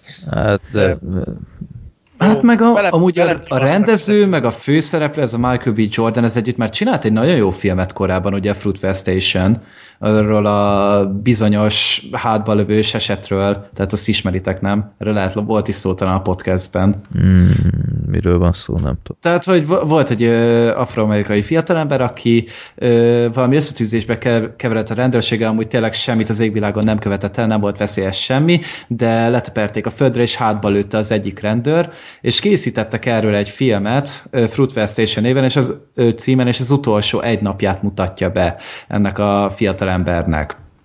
Uh-huh. És így amúgy nagyon érdekes, meg nagyon drámai a film, meg nagyon-nagyon erős, meg tényleg amúgy az ember utána néz, akkor ez nagy rész tényleg így történt, és tényleg mindenféle előjel nélkül egyszer csak az egyik rendőr hátba lőtte, mert azt mondta, hogy ő állítólag összekeverte a sokkolójával. És hogy Az csak azzal Az akarta igen. lenyomni. Mi a, az, valami három évet kapott a rendőr, azt hiszem összesen. Vagy lehet, hogy egy éven belül kiengedték, ebben most nem vagyok biztos, de és erről készítettek egy filmet. Szimpatikus. Így van, és e- ez a stáb hozna össze amúgy a Creed-et, tehát így emiatt én lehet, hogy mondjuk megnéztem volna, hogyha bejön a mozikba, meg mondjuk jó kritikákat is kap. Nem tudom, az előzetes engem totál nem ö, tudott elbűvölni. Én csalódtam az előzetesben, amikor nem volt semmi reppes feldolgozása sem az Eye of the Tiger-nek. Simán meg lehetett volna csinálni, és még jól is talán. Jó, de akkor mélyütéssel kezdjük akkor, hogy miről is szól ez a film. Itt gyakorlatilag egy boxcsillagnak a, a hullását láthatjuk, hogy mondhatni teljesen szétesik az élete, és valahogy össze kell kapnia magát. És ahogy a legtöbb sportfilmmel ö, van, itt is azt kell mondjam, hogy ez sem sportfilm. Tehát ez, ez is egy dráma, hogy a legtöbb boxfilm sem nem a a boxról szól konkrétan, hanem egy sokkal mélyebb tartalommal van, és itt ez, ez még inkább igaz. Jake Gyllenhaal egy ö, félnehéz súlyú világbajnokot alakít, azt hiszem, több, Igen. több ilyen, ilyen szövetségnek is a bajnoka, de egyre nehezebben nyeri meg a meccseit, tehát egyre felelőtlenebbül ö, viselkedik a ringben, mert így, így nem tudom, kicsit nagyon elbízza magát, meg már testese a régi, tehát itt nagyon zseniálisan alakította a Gyllenhaal, hogy így, így mentálisan is egy kicsit már egyre lassabb, tehát ez ny- nyilván nem a ringben lehetett észrevenni, hanem hogy beszél így a családjával például. Tehát már kicsit így a, a teste nem bírja ezt már hosszabb ideig elviselni ezt a sok ütést, és ő, most itt vigyázni kell, hogy meddig mesélünk el, az előzetesben Minden benne, benne volt. volt, igen, de, az, de, de mégis szeretném azért megadni a hallgatóknak a, a, az esélyt, hogy, hogy azért érjék itt Nem meglepetések. mondják konkrétumot. Tehát annyit el lehet mondani, ami Rachel mcadams történik, hogy ő a, ő a feleségét alakítja, nagyon meggyőzően egyébként, és őt éri egy baleset, és ez annyira kizökkenti a Gyllenhaalt, hogy, hogy gyakorlatilag mindenét elveszíti. Majd, hogy nem mindenét. És hogyan sikerül egy, egy ilyen sikeres embernek, aki megint így a, a nulláról kell, hogy elkezdje gyakorlatilag a karrierjét egy nem 20 éves korban, hogy hogy sikerül ez neki. És ebben a szempontból én mindig jöttek emberek ezzel a filmek kapcsolatban, hogy úristen, micsoda klisé halmaz, azt hiszem Csábi Gergőnek is hívják az egyik ilyen illetét, illetőt. Én annyi ilyen filmet nem láttam, hogy valaki konkrétan a csúcsról esik, esik vissza. Tehát itt, itt általában mindig az volt, hogy, hogy fel kell, hogy verekedje magát. Ez nyilván a, a film utolsó felére igaz, vagy harmadára akár, de, de mégis ez egy teljesen más koncepció, és, és nekem ez a film annyira tetszett, hogy valami embertelen, és komolyan így az év legjobbjai között kell, hogy számon tartsam. És ezzel szerencsére Zolit magam mellé betársíthatom, úgyhogy át is adom neki a szót, Zoli, hogy na tudom, hogy neked is nagyon tetszik, de akkor te is Igen. mondjál pár szép szót erről. Szörnyen, szörnyen megviselő film. Tehát, amit Freddy is mondta, hogy egy, egy ilyen boxfilm vagy egy sportfilm, szerintem sokkal többről kell szóljon, mi magáról a, a sportról vagy a boxról, és én például a videómban a zombi filmekkel mondtam párhuzamot, mert ott is valami hasonló recept. És Na ezt fejtsd ki. Az, hogy a, a legszarabb zombi filmek általában magukról a zombikról szólnak. Általában tényleg a jó zombi film az, az eszköznek használja a zombi ö, apokalipszis, nem pedig célnak. Ja, ja, ja. Tehát a 28 nappal később is többről szólt, a holtak hajnala is többről szólt, tehát az be akar mutatni valamit, amit, amihez ő a, a zombikat használja eszköztárnak. Itt, hogyha a, hogyha a boxot kivesszük, itt igazából egy nagyon komoly személyes drámát látunk, egy embert, aki, aki igazából a foglalkozási ártalom miatt a, a, a felesége tart el, fogalmazhatunk így, de nem anyagilag, ugye, hanem minden más értelemben. Igen. A döntéseket, a felszínen Igen, ő hozza meg a komoly döntéseket, gyakorlatilag ő tartja egyben a családot, mindazt, amire a fazon most, most vagy hanyagságból, vagy a fizikai állapota miatt képtelen. Hát nem tud pénzzel bánni, azért ezt is hozzá Igen, kell hát tenni. azzal, és a, azzal sem tud. És a felesége így, így tényleg van ez a mondás, hogy minden sikeres férfi mögött egy, egy nő áll, és ez itt teljesen igaz, tehát Pontosan. Rachel McAdams karaktere messze több, mint egy csini feleségé, hanem tényleg egy, egy masszív összetartó erő, és ezt nagyon szépen megmutatta a film, még ha szegény McAdams néni sokáig nem is szerepel a filmben, itt okok miatt, de abban már nagyon szépen megmutatta a film, hogy, hogy milyen szerepe is van az egészben. Én azt, én azt nem mondanám egyébként, hogy itt, itt annyiban nem értek egyet, hogy ezt a sztorit nem láttuk még. Tehát konkrétan például a Rocky 3 az erről szól. Jó, de Ö, most az egy de... harmadik rész, tehát ott, ott alappal feltételező, hogy láttad az első kettőt, tehát ez, ez, ez a hasonlat egy kicsit unfair. Jó, jó, oké, aláírom. De viszont az a mélység, ameddig ez a film gyakorlatilag egy ponton túl már terrorizálja a nézőt, tehát borzasztó, hogy mennyire beletapos az embernek a lelkébe a, a, a mélyütés, és ebből a szempontból nagyon találónak érzem a, a magyar címet, mert szerintem drámaként lehet, hogy nem hoz sok új dolgot, viszont a már meglévőt az olyan faszán adja elő, hogy, hogy, hogy borzasztó sokkal, de ez az szörnyű egyébként, most, hogy beszélünk róla, meg hogy hallgattalak téged is, Fedi, hogy így leírtad a filmet. Szert sejtem, hogy mi a gondja legtöbb emberek, hogy miért nem mentek be a moziba, mert úgy gondolják, ez a film igazából nem nem egy mozivászon kompatibilis anyag. Talán a múltkori podcasten beszéltünk arról, hogy mik azok a filmek, amiket tényleg moziban kell látni. Tehát ami megéri azt, hogy 1600 forintért nézed meg, és nem mondjuk 1000 forintért megved mondjuk a boltban. Lehet még 1000 forintért DVD-t kapni? Hát szinte Boltban csak ezer ér lehet, Zoli. A fasza. Tehát azért most már kellenek azok az érvek, hogy, hogy hogy tényleg megéri a nagy vásznat, nem éri meg otthon megnézni, alkalmas, hogy mondjuk HBO Go-ról, vagy valami ilyesmire. És teljesen meg tudom érteni azokat, akik mondjuk egy ilyen elbeszélés alapján azt mondják, hogy nem, pedig tényleg technikailag vannak olyan bravúros dolgok, például a hangok ebben a filmben, ami egyszerűen szenzációs. De, de én nem értem, tehát én marhára örültem, hogy én ezt moziba láthattam, mert nyilván nem egy nem egy olyan film, hogy, hogy monumentális, epik csatajelentek vannak benne, meg ilyenek, de nem is kell, hogy erről szóljon mindig a mozi. Tehát a, a mozi vászonnál jobb ö, tálalást büdös életben soha nem fogsz kapni. Lehet akármilyen 10.000 wattos házimozi rendszered két méteres képernyővel, akkor sem lesz ugyanaz. És, és ebben nem, tehát én, én ezt a fajta gondolkodásmódot nem értem, amit, amit sokan vallanak, hogy á, ezt elég otthon megnézni az RTL klubon, mert ez, ez így hozzátartozik, és, és tőlem egy, egy ö, dráma is szerintem moziban még jobban működik, mint otthon, és, és éppen ezért tényleg sajnálom, hogy, hogy ilyen kevesen nézték meg itthon ezt a filmet, valószínűleg elég hamar el is fog tűnni, úgyhogy én, én ezt nagyon sajnáltam, amikor láttam a számokat. Na Gergő, képviseld a kontraszekciót.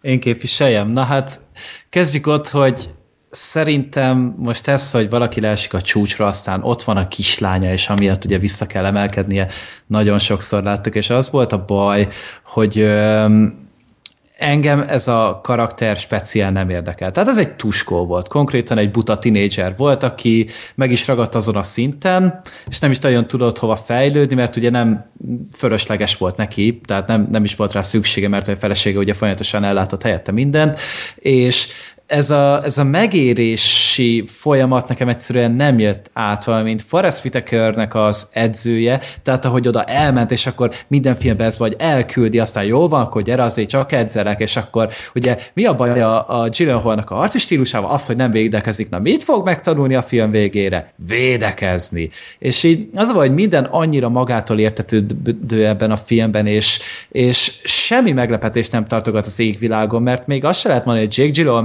meglepett minket, mert tudjuk, hogy kurva jó színész, és itt is, hát szerintem, hogy élete második legjobb alakítását nyújtotta. Tehát én ezt kimerem jelenteni így az éli féreg után, Kb. hogy jó sehol máshol nem volt ennyire jó, maximum az éjjeli félekben meg. Ö, tehát tényleg ez volt az én bajom, hogy semmi meglepetést nem tudott nekem tartogatni, De... és emiatt nem is kötött le túlságosan. Meg amit nagyon utáltam, az minden ilyen sportfilmben kell egy montázs. Egy jó felépülős montázs, amivel majd felkészül élete nagy meccsére, és ez alá bevágták a betétdalt, amit ugye Eminemmel készítettek. Eredetileg ugye az volt, hogy, hogy Eminem lenne a filmnek a főszereplője, Igen. csak aztán Igen. ugye utána megtalálták Gyllenhaalt, elvállalta, és az ami olyan tragikus volt, tehát, hogy egyrészt szerintem a szám is rettenetesen szar, meg rosszul is volt összevágva. I'm a phenomenon. Oh, de, borzasztó. De ez nem a, nem a filmhez íródott, én ezt nem ismertem ezt a dalt. Hát előtte kiadták, de ez a South Pole-nak a betétdala volt. Hát igen, de ez, de ez egy régebbi dal. De ez tényleg, tényleg ezen megütközik egy ember? Én igen. Ez tök fura. De, de engem nagyon kizökkentett, meg, meg úgy az egész, tehát, hogy mondom, hogy nem kötött le túlságosan, meg ez, hogy most Billy Hope-nak hívják, Hope benne van a nevében, és ez is így annyira szájbarágos volt nekem.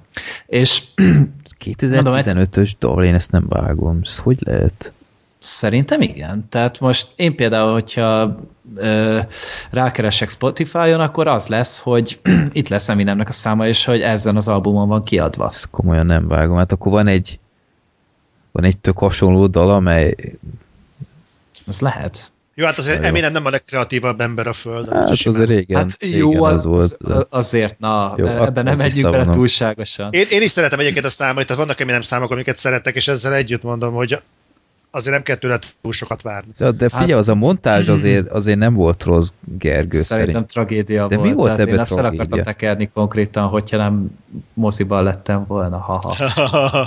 De nagyon nem érdekelt. Egyáltalán nem tudott lekötni. És hogy nem, maga a zene nem tetszett, és hogy nem tetszik a zene, akkor nem tetszik a montázs se. És, és mondom, ez volt, hogy megtanítják a végére védekezni. Hát kurva jó.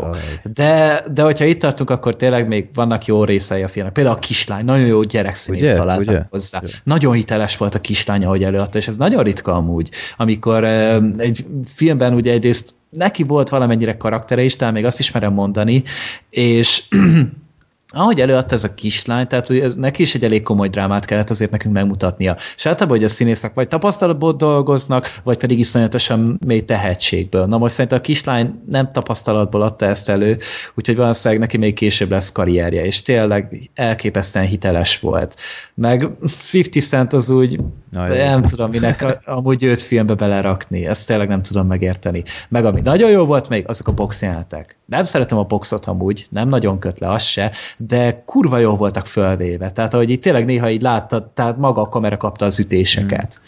Az például úgy nagyon sokat hozzáadott az élvezeti faktorhoz. De most azt, hogy van egy boxfilmünk tulajdonképpen, amiben most jó a box, meg úgy oké, okay, tehát minden más szinte meg ez a film inkább oké okay, szerintem. Tehát pont amikor a belbecsről a tartalomba tartalomról van szó, akkor semmi kiemelkedőt nem tud nyújtani. És pont emiatt én nem hiszem, hogy emlékezni fogok rá mondjuk egy év múlva, Gyllenhaal leszámítva. De én ezzel tökre nem értek egyet, hogy Gyllenhaal karaktere egy, egy tuskó lett volna, mert, ö, mert szerintem egyáltalán nem volt az. Egyszerűen csak ö, voltak olyan területek, ahol ő egyedül életképtelen volt, és ezt, ezt sokszor úgy reagálta le, hogy, hogy hirtelen haragú lett de, de én ezt nem nevezném tuskóságnak, tehát a, he, a helyén volt a szíve a csávónak. Mm, Szerintem de még az se. Szerintem ez egy visszatérő dolog lehet egyébként. Te gondolj bele igazából egy ilyen figura, akinek semmi más dolga nincsen, csak az, hogy boxoljon, mert az üzleti dolgot intézi, a menedzsere, mivel valószínűleg turnézik, meg interjúk, meg sajtóesemények, meg mit tudom én, közös, különböző ilyen közösségi dolgok, így valószínűleg a család dal való foglalkozás is inkább az asztalra van. Tehát simán el tudom képzelni, hogy egy ilyen boxoló, még ha nem is egy eredendően egy tufa, akkor is idővel képes úgy elszigetelődni, hogy, hogy hogy, hogy nem is nyúl igazából semmihez, meg nem foglalkozik semmivel, mert nincs rá szükség, mert van körülötte egy olyan ökoszisztéma, ami ezt, ezt rendben tartja az életét, úgy, mint az üzletet. Uh-huh. nem tudom, én... én... Most ez lesz a minden megszólásom, a megölöm a bulit. nem, én Igen, Szoli, gondold át legközelebb mit mondasz.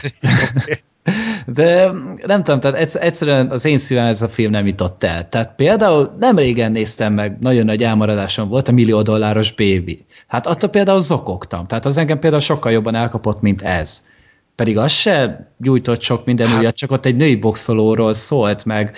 A végére került bele egy olyan fordulat, amitől én azt hittem, hogy megölöm Jó, magam. hát ez kicsit unfair hát hasonlat a... szerintem. Hát de boxfilm, boxfilm, boxfilm És hát ez nem volt az? Hát, hát jó, azért, azért nem. igen, nem egy súlycsoport. Jó, én, én arra például nem számítottam egyáltalán. Jó, hát tehát arra senki lesz. se konkrétan. És így pont azért, tehát, hogy utána néztem meg a millió dolláros bébit, és azután láttam meg, hogy ez a különbség, hogy az eljutott hozzám, ez pedig nem. És például a Bilodolláros Baby még utána három napon keresztül agyaltam, ezen nem. Nem, például nem sokkolódtam le, amikor történt ez a bizonyos tragédia, és így nem, nem, nem. Én, én konkrétan ö, majd, hogy nem megkönnyeztem egy jelenetet. Freddiné háromszor sírtam mozi alatt, azért ezt tegyük hozzá, és ö, én azt kell mondjam, hogy ilyen megható és életszerű meghalásos jelenetet, mint a filmben, amikor Rachel mcadams történik az a szörnyűség, én ilyet nagyon-nagyon rég nem láttam. Egyébként mm, én is elmondom, hogy a, a filmet, ez körülbelül a, attól a pillanattól, amikor ez a tragédia bekövetkezik, ezt Adrival néztem meg, és nem mertünk egymásra nézni, mert a film végéig a határán voltunk annak, hogy el fog törni a mécses. Ja. És folyamatosan rugdossa az embert ez a köcsög, és, és, és, és szörnyű.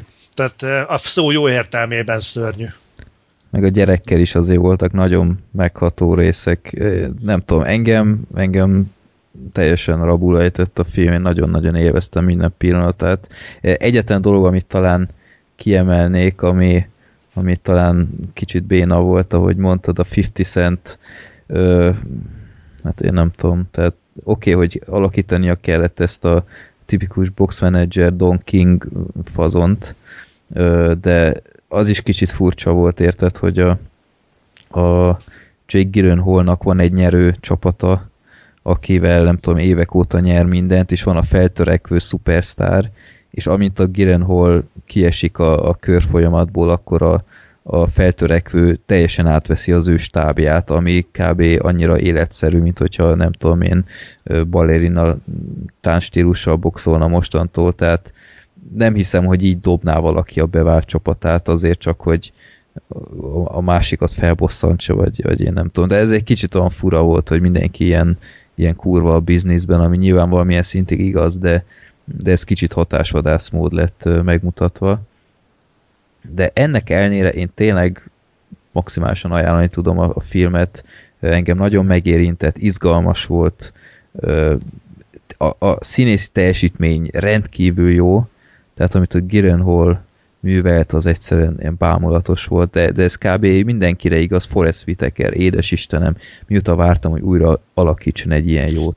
Igen, nem? hogy végre nem, nem komornyikot játszik. Meg Igen, meg, meg ilyen, ilyen, ilyen, ilyen zizis rendőrt, aki már utolsó napján kapja a legnehezebb ügyét, és végre érted, végre ez az ember mutat valamit, ami, amiért nem kell szégyenkeznie. Hát teljesen lecsúszott már szerencsétlen, és, és, brá, és, és bámulatosan alakított ebben is szerintem. Tehát ahhoz képest, hogy, hogy a film vége felé, vagy hát felénél került csak képbe, nagyon kihasználta minden jelenetét, és, és az is gyönyörű volt, hogy, hogy nem az a szuper edző, aki ö, van egy ilyen rész, ezt talán el lehet mondani, hogy, hogy ő nem iszik, és akkor következő jelenetben ott van a kocsmában. Tehát ilyen, ilyen ő se próbál egy, egy istenverte új proféta lenni, hanem megvannak a saját hibái, meg ilyenek.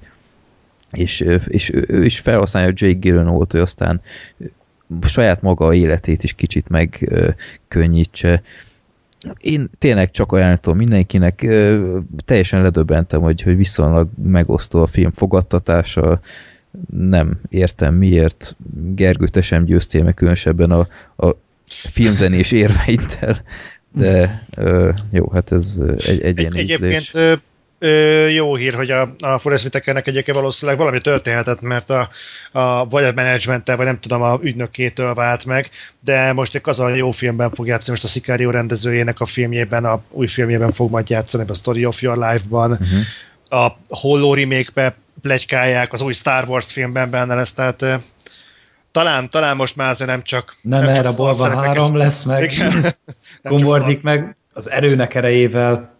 Ja, na ne, hát az a legalja volt.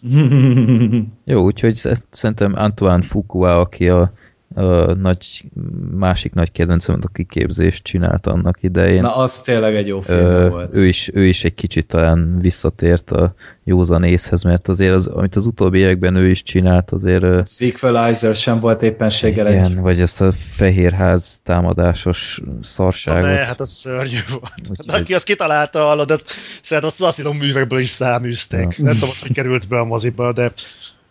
De az most például ez a fazon fogja csinálni a Hétmesterlevész remake-et. Ja. Tehát így én Aha, ja, ja, ja, tehát a forgatókönyvét írót meg, vagy fordo, na, forgatókönyvet pedig ugye a Pizzolatto írta, tehát a True Detective-nek az atya, és akkor még ugye egy csomó, abba is lesz talán Forrest Whitaker, hogyha jól emlékszem, de nem biztos. De melyik True Detective, az első vagy a második? Hát ugyanaz írta mind a kettőt. Igen? Aha, ja, hát az Pizzolatto mind a kettő. Aztán. De de amúgy itt viszont nagyon jó a, a cast, tehát tényleg itt van Chris Pratt, meg Denzel Washington, Ethan Hawke, Matt Bomer, Vincent D'Onofrio, tehát így Peter Sarsgaard, ezek Te csupa olyan arcok. Mm. Uh-huh. Ja, tehát hát én azért szkeptikus vagyok, mert mm. régit nagyon Ilyet. szeretem, és nem. Pedig nincs benne űrhajó, Freddy, nyugodtan megnézheted. nincs, még az sincs benne. Jó, úgyhogy én, én azt mondom, hogy nézzétek mindenképpen. Az évvégi összegzésnél eléggé a dobogon lesz ez a film, ezt most elárulhatom így előre. És Gergő fogja feltenni oda. Biztos. Na, lehet, hogy Gergő a következőt rakja majd oda, úgy nem tudom én, hónap elején, vagy, vagy, vagy szeptember végén, amikor beszéltük, hogy mik lesznek októberben, ezt nagyon vártuk mindannyian, Sicario Emily Blunttal a mexikói drogkarterről egy nagyon várt thriller, és akkor Gergő szerintem mondd el visszafogott spoilerezéssel, hogy miről is szól ez a film. Hát amúgy spoilerezni, hát lehetne mondjuk spoilerezni, de ez nem feltétlenül az a történet, ami a meglepetésekre épül. Tehát Sicario a bérgyilkos. Ugye ezt a film elején ki is írják meg, hogy az ember néz narcos akkor pontosan tudja, hogy a Sicario az a mexikai karteleknek a bérgyilkosait jelölik, és öm, lényegét tekintve az Emily Blunt egy FBI hát egy különleges osztagban van, túlszmentő akciókat szerveznek, és kap egy ajánlatot az egyik kormányügynökségtől, ezt nem igazán mondják el még az eleje, hogy honnan, hogy egy ilyen összefogásos akcióban vegyen részt, mint összekötő, és az elején még nem árulják el neki, hogy igazából nem Amerika területén fog tevékenykedni, hanem Mexikóba fogják átszállítani, és ott kell különböző dolgokat levezényelni. Például ugye egy, hogyha jól emlékszem, egy bíróságról való szállítás, tehát onnan hoznak el talán egy, egy tanút, vagy egy elítéltet. Ez annyira nem voltam úgy tiszta nekem a filmben. Igen, ez kicsit olyan, olyan zavaros volt. Ma azt értettem, uh, hogy miért nem helikopterrel vitték el. Tehát. Hát igen, az is a másik, tehát egy, egy nagy konvojjal, és hogy tulajdonképpen tulajdonképpen az volt a lényeg, hogy egy nagyobb kártának a vezetőjét, hogy el tudják fogni, mert hogyha különböző kisebb embereit elfogják, megölik, stb., akkor ő is, őt is vissza fogják rendelni oda Mexikóba, és ezáltal őt el tudják fogni. Maga ez az alaptörténet amúgy nem hangzik túlságosan érdekesen, de fel van dobva olyan elemekkel, ami miatt szerintem az ember egyszerűen nem tud nem rajongani ezért a filmért. Egyrészt ott van az a kendőzetlen, kegyetlen stílusa. Tehát ez a szintű naturalizmusa, hogy be van mutatva az egész ö, kártelvilág, és ahogy az egyes megtorlások zajlanak, hogy a rendőrségi akciókat levezénylik, az egyszerűen bámulatos. És az benne a legszörnyűbb, hogy én ebben valamilyen szintű realitást is éreztem. Tehát én komolyan el tudom hinni, hogy ilyesmi dolgok történnek az észak-amerikai határtól délre. Hát ez teljesen életszerű, tehát ez erről már Igen. sokféle ö, ilyen riportot és, és dokument, akár a Vice-on is azt hiszem van egy ilyen, hogy, hogy még zajlanak rögtön már a határnál, tehát az rendkívül fontos stratégiai pont a drogkereskedésben, ott van rögtön a határnál, és ott konkrétan így a rendőrség már, már nem is csinál semmit, mert helyenként már nem is létezik, mert akiket fölvesznek, az már lehet, hogy egy hét múlva már nem él. Hát ott a hadsereg ö, megy ott ilyen, ilyen páncélozott járművekben az utcákon, amit láttunk is ugye a filmben, Igen. meg hogy tényleg csak gyanús autókhoz egyszerűen oda lépnek, és kérdés nélkül agyon lövik őket. Ezt a rendőrei követik el, és meg tényleg az elején az a túszmentő akció is, amiről kiderül ugye később, hogy nem az volt éppenséggel, hanem más volt abban a házban, tehát az is olyan elképesztően megrázott engem, pedig én nagyon fáradt voltam, amikor néztem, és de annyiszor kipattant rajta aztán, hogy elcsapott az adrenalin, és egyszerűen nem tudtam nem oda figyelni. És öm, ugye egyrészt ott van ez, hogy iszonyatosan kent özletlen a film, a másik pedig az, hogy nagyon jól kezeli a rendező Denis Villeneuve a, a feszültséget, tehát ahogy az egyes jelenetekben ge, generálják folyamatosan a feszültséget, és az ember markolja a széknek a karfáját. Ez mindegyik jelenetnél nagyon-nagyon érződik. Ez hozzájön egyrészt az eszméletlen zene, amit szereztek hozzá, ami önmagában amúgy nem jó hallgatni, de amikor páros azok a gyönyörű képekkel, amiket felvettek a filmhez, akkor akkor egyszerűen teljesen hatás elé, alá kerül az ember.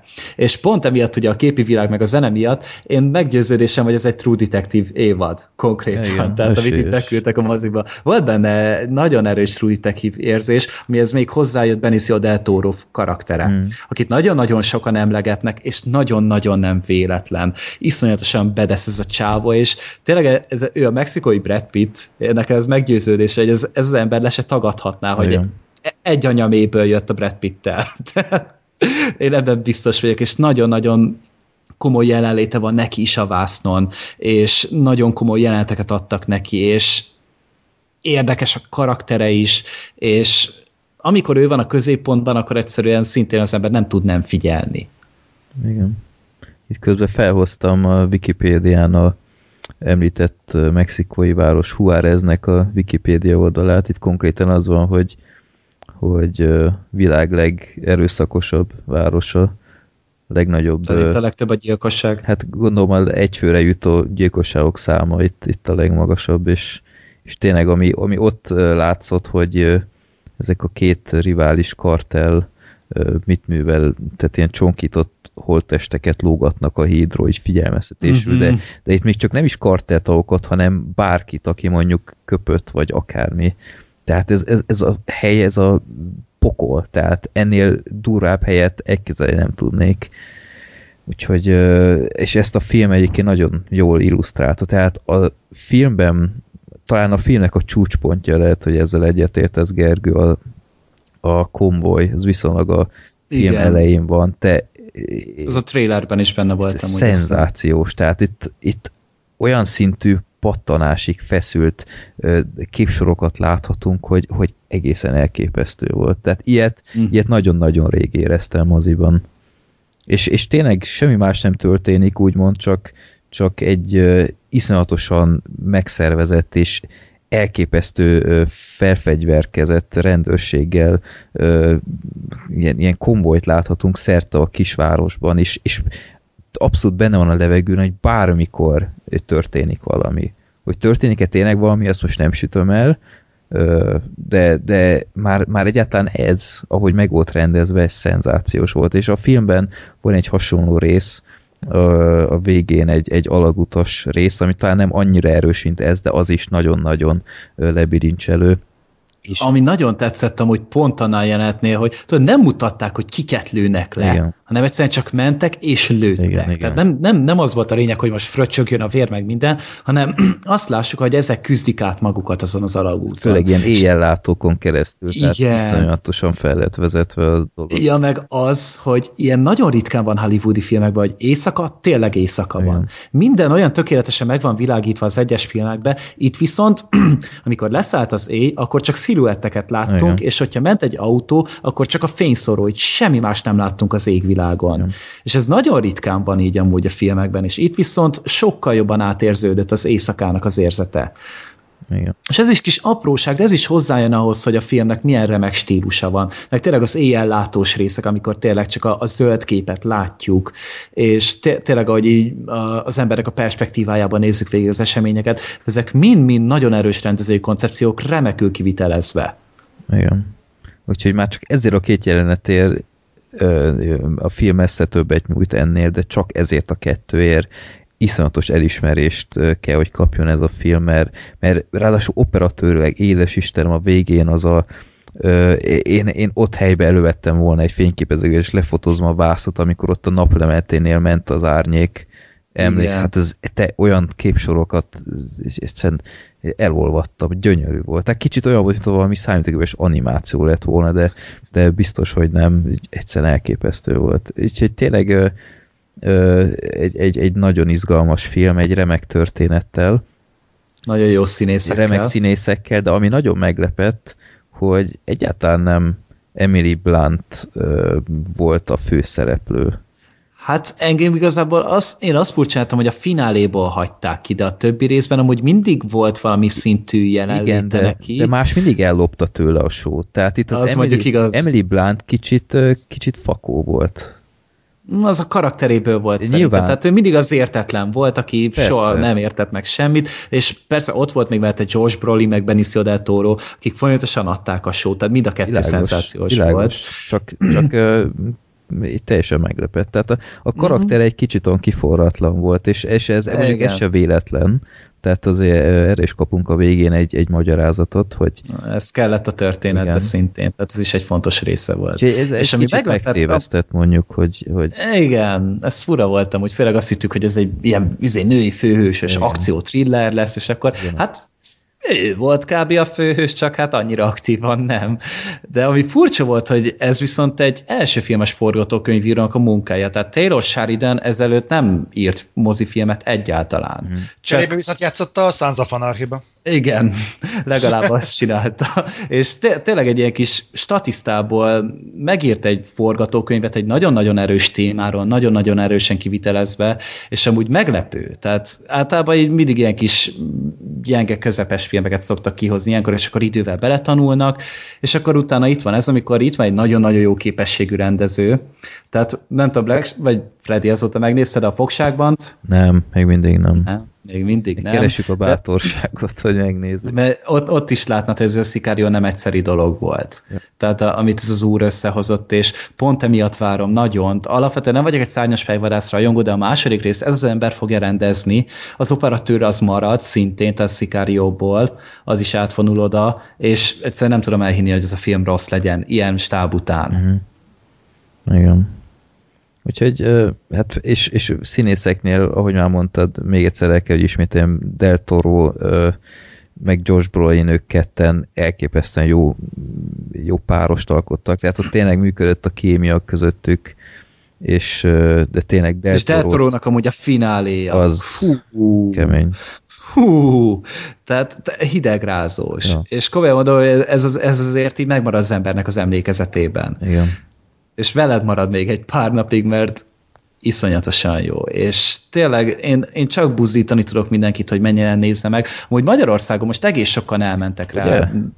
De ja, tehát nálunk is így este, ugye fél tizenegykor volt Szegeden csak feliratos vetítés, és ahhoz képest amúgy meglepően sokan voltunk, és 15 ezer ember ment el rá, így hétvégén, ami amúgy nagyon jó arány, és csak biztatni tudok rá mindenkit, hogy ti is tegyetek így, és nézzétek meg, mert ez, az ilyen filmeket tényleg támogatni Mhm. kell. Mondjuk szerintem sok szerepe nincs, hogy, hogy szinkron vagy felirat, mert én szinkronnal láttam, de eleve nagyon sok rész feliratos, tehát amikor akárhányszor Mhm. spanyolul beszéltek, ott, ott feliratozva volt, és, és nem, nem rossz a szinkron. Tehát azt kell mondjam, hogy tényleg egyáltalán nem tűnt zavaró tényezőnek. Csak Del Toro-t így emeld a négyzetre. Tehát Del Toro-nak is nem csak az jó magyar hangja volt. Most itt nincs előttem, mm. hogy ki volt, de, de nagyon jó munkát végzett, mm. azt kell mondjam. És én is, tehát csütörtök, igen, csütörtök 10 óra 15-ös előadásra mentem délelőtt. Nagyon, én imádom ezeket a délelőtti vetítéseket, de ezek kisebbség vagyok, de csak akkor tudtam menni. És akkor voltunk majd 20 a vetítésen, ami egy ö, elég, elég szokatlan dolog szerintem, mert még akkor ünnepnap se volt, és ö, nagyon biztató volt, úgyhogy ezek szerint tényleg az embereknek már van egy ilyen fajta óhajuk, hogy, hogy nézzenek egy ilyen filmet, mert, mert a plakátja is szerintem olyan, hogy ránézel, és azt a kurva ezt látni kell.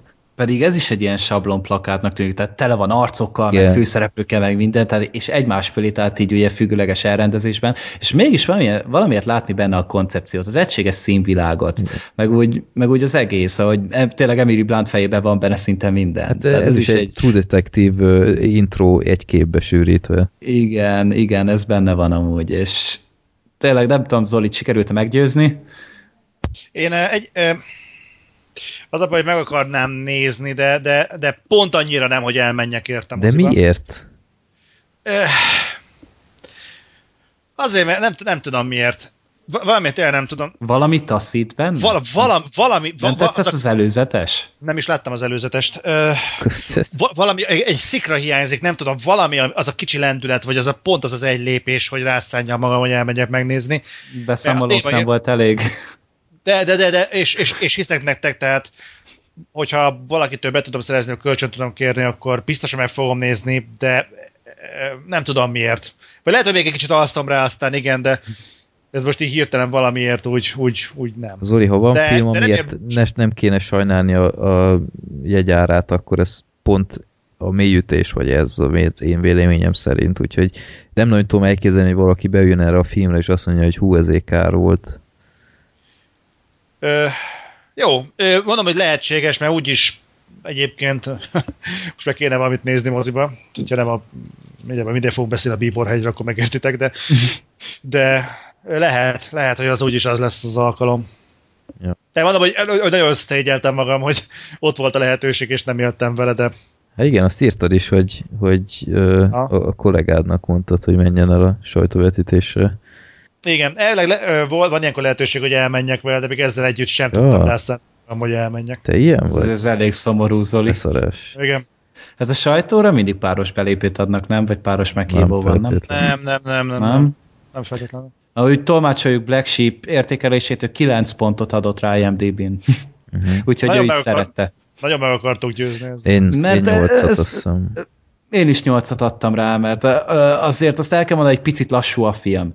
Tehát itt-ott azért egy picit megáll, hagyja a nézőnek is, hogy átgondolja a dolgokat, azokat a szörnyűségeket, amiket láttunk, de, de ez csak tényleg egy nagyon-nagyon pici kis szépséghibája a dolognak. Igen, kicsit ez a titkolózás Emily blunt kapcsolatban volt az, ami mm-hmm. kicsit egy idegesített, hogy, hogy most tényleg szükség van erre, tehát most ez egy, egy szövetségi projekt, tehát ez, ez mm-hmm. nem, mhm. nem túl hihető valahogy. Aha, szóval Aha. mégse olyan jó a film. De, hát most Jaj. bele lehet, nem hogyha tökéletes. akarsz, bele tudsz kötni, tehát nem tökéletes film, de attól függetlenül ez a modern filmgyártásnak szerintem egy nagyon komoly teljesítmény. 2015-ből ez is ott lesz az év legjobbjaik között, úgyhogy... Ez biztos. Tehát amikor tényleg ennyire összeáll a szakértelem egy filmnél, azt egyszerűen nem lehet nem értékelni. Ja. Ha mexikai drogkárteles filmet akarok nézni, akkor inkább ezt ajánljátok, vagy, vagy valami mást? Hát van ha értek, másik ha ér, jó ilyen... Ha érted, mire célzok, ma még fogunk beszélni róla. Ja. Nem teljesen ugyanaz egyébként. Ja, ez jobb. okay. Na. Na, jól van, tényleg. Nézzetek Szikáriót, ajánljuk jó Meg az eleve Kolumbia volt. Fake tail. Burn bitch. Na, Na szóval. Úgyhogy Szikárió. Én, én felfelé tartom a hüvelykújam, nézzétek el mindenképp, nem, nem fogják. És ennyire jó még nincs a mikrofonom, hogy átfigye, de én is felfelé tartom. Én úgy látom, Freddy, hogy a középsúlyodat tartott, de csak a Skype. Most már igen. jó. Na, akkor Na most jöttök ti, ez az a film, amiről ö, én alig tudok valamit, csak a, hát nem érdekel. Ne, abszolút nem érdekel. Tehát, Disznófülű vagy, hát mi a én, én nem tudom, tehát én, én, én, én a Voxban a, a Budin olvasva a legszarabb dolgokat is átolvasom, ami nem érdekel, mert, mert ki kell tölteni az időt, de valahogy még nem tartok ott, hogy a Bíborhegyes oldalakat elolvassam, inkább elolvastam ami mást még egyszer. De... Én, én vagyok az egyetlen, aki a Bíborhegy kapcsán egy pornófilmre asszociált? Ja, én nem. Te mindenre egy pornóra gondolsz, Zoli? Hát most mi ezben a meglepő? Kezdett átvenni Gergő uh, imidzsét korábbról. Zoli. Hát, Ragályos. Ez ilyen vá vándorbot, tehát ezt így körbeadjuk. Érted? És vibrál. igen. A Bíborhegyű. A bíbor legalább. Na, mondjátok, mindegy, miről szól ez, mert, mert fingom nincs. Ez, ez Guillermo del Toro-nak az új horrorfilmje, tehát így visszatér kicsit a kaptafához és kicsit a trailer alapján viszonylag egyszerűbb filmet képzelne el az ember, azért fokkal bonyolultabb. A, a lényeg az, hogy van egy Edith nevű, de én most Edithnek fogom mondani, mert nem fog Edith-ezni. Edith. De Edith, igen. Tehát van egy Edith nevű nő, akinek meghalt... Nem Edith. Nemrég. Edith. Jó, van egy Edith nevű nő, az egyszerűség kedvével. Van egy Edith nevű nőnk, aki nek meghalt a drága édesanyja nagyon-nagyon régen, de anyu visszajár néha kísérteni, hogy tartsa távol magát a Bíbor hegytől, ugye a Crimson Peak-től, ami a film eredeti címe. Ugye ezzel le is zárják nagyjából a prológust, évekkel később történik egy másik családi tragédia, aminek nyomán Edith, a körülötte eltepert élő kérőnek, ennek a Thomas Sharpnak a karjaiban találja magát, azt hiszem hozzá is megy, de ebben nem vagyok biztos. Hozzá is megy. Hozzá is megy, igen, köszönöm, és hát elkerül a, ennek a fazonnak Tom Hiddleston alakítja Tomot a birtokára. Spoiler. Igen, a birtokára, köszönöm. Ami, mint mire odaér, és mire leszáll a, a tél, és elvágja őket a külvilágtól, kiderül, hogy ennek a helynek a a helyi folklór szerinti neve az nem más, mint a Bíbor hegy, amit azért kapott, mert hogy az épület maga az egy agyag bányára épül, és akkor leesik a hó, akkor a fellazult talaj vörösre festi a havat. Ami mert egyébként vörös el... agyag van amúgy ott. Igen, vörös agyag, igen, mert vörös az agyag. Tehát el lehet képzelni, hogy Del Toro-nak innentől kezdve egy elszabadult a fantáziája, és olyan olyan vizualitást kapunk az agyagra épült, és abban már süllyedő félben lévő házról, aminek már beszakadt a teteje, és azon keresztül hullik be a hó. Szerintem itt látunk először, és egyedül olyan pillangókat, amik még a téli fagyban is röpködnek. És gyakorlatilag a film egy borzasztó komoly látványvilág, díszlet, meg bármit el tudsz képzelni, mert nyilván arról fog szólni, hogy miért intette óva a halott anyja szelleme Crimson Peak-től a kedves lányát, és ki fog derülni, hogy hát nyilván nem véletlenül nem lehet lemenni a, a pincébe, vagy nem javasolt. Borzasztó komoly sztárparádé van a filmben, gondolom ebbe Gergő egyetértünk. Tehát és mindannyian nagyon jók. Nagyon, nagyon erős a gárda, de a film szerintem egészen egyszerűen nem tudott felérni hozzá. Tehát egy, egy, egy nagyon-nagyon A-kategóriás rendezőtől és színésztől kapunk egy, egy, egy B-minuszos történetet. Tehát ez tipikusan az, amit a podcast előtt is beszélgettünk, hogy, hogy ezt a sztorit, ezt ha, ha mi volt az, amit felmerült témának? A mélyütés. Ha mélyütésről azt mondta Gergő, hogy ezt a sztorit azért már láttuk, hát akkor a Bíbor hegyet az gyakorlatilag, gyakorlatilag három havonta látunk ilyen történetet. Ez, ez, ez, ez, ez, ez a igen? Csak azért az, az, ezt ideje lesz tisztázni, hogy ez viszont nem horror. Tehát én akármennyire is szerettem volna, hogy horror legyen, tehát ez egy, ez egy szerelmi történet kísértetekkel megfűszerezve. Tényleg nem sok para jelenet van a filmben, és tényleg nagy részt azért egy, egy inkább ilyen nagyon komoly, sötét, thrilleres, drámai dolog ez, mint hogy horror lenne.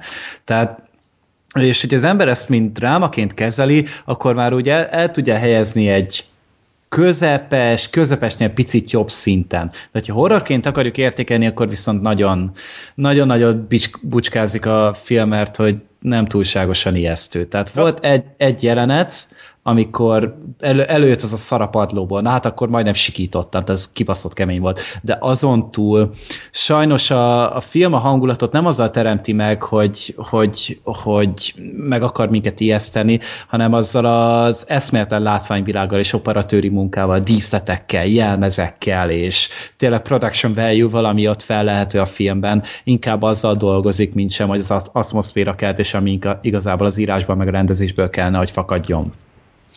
Én azért az, én azt is korrigálnám egyébként, én a színészekkel sem voltam egyébként maradéktalanul elégedett. Pontosan egy színésszel nem voltam elégedett. Baszikovszkával?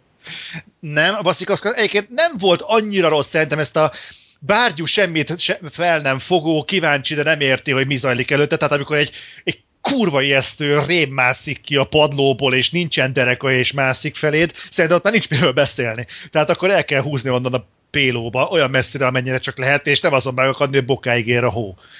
Tehát ez, ez nekem teljesen abszurdum. Aki viszont én nagyon nagyot csalódtam, az a rohadt élet Charlie nem volt.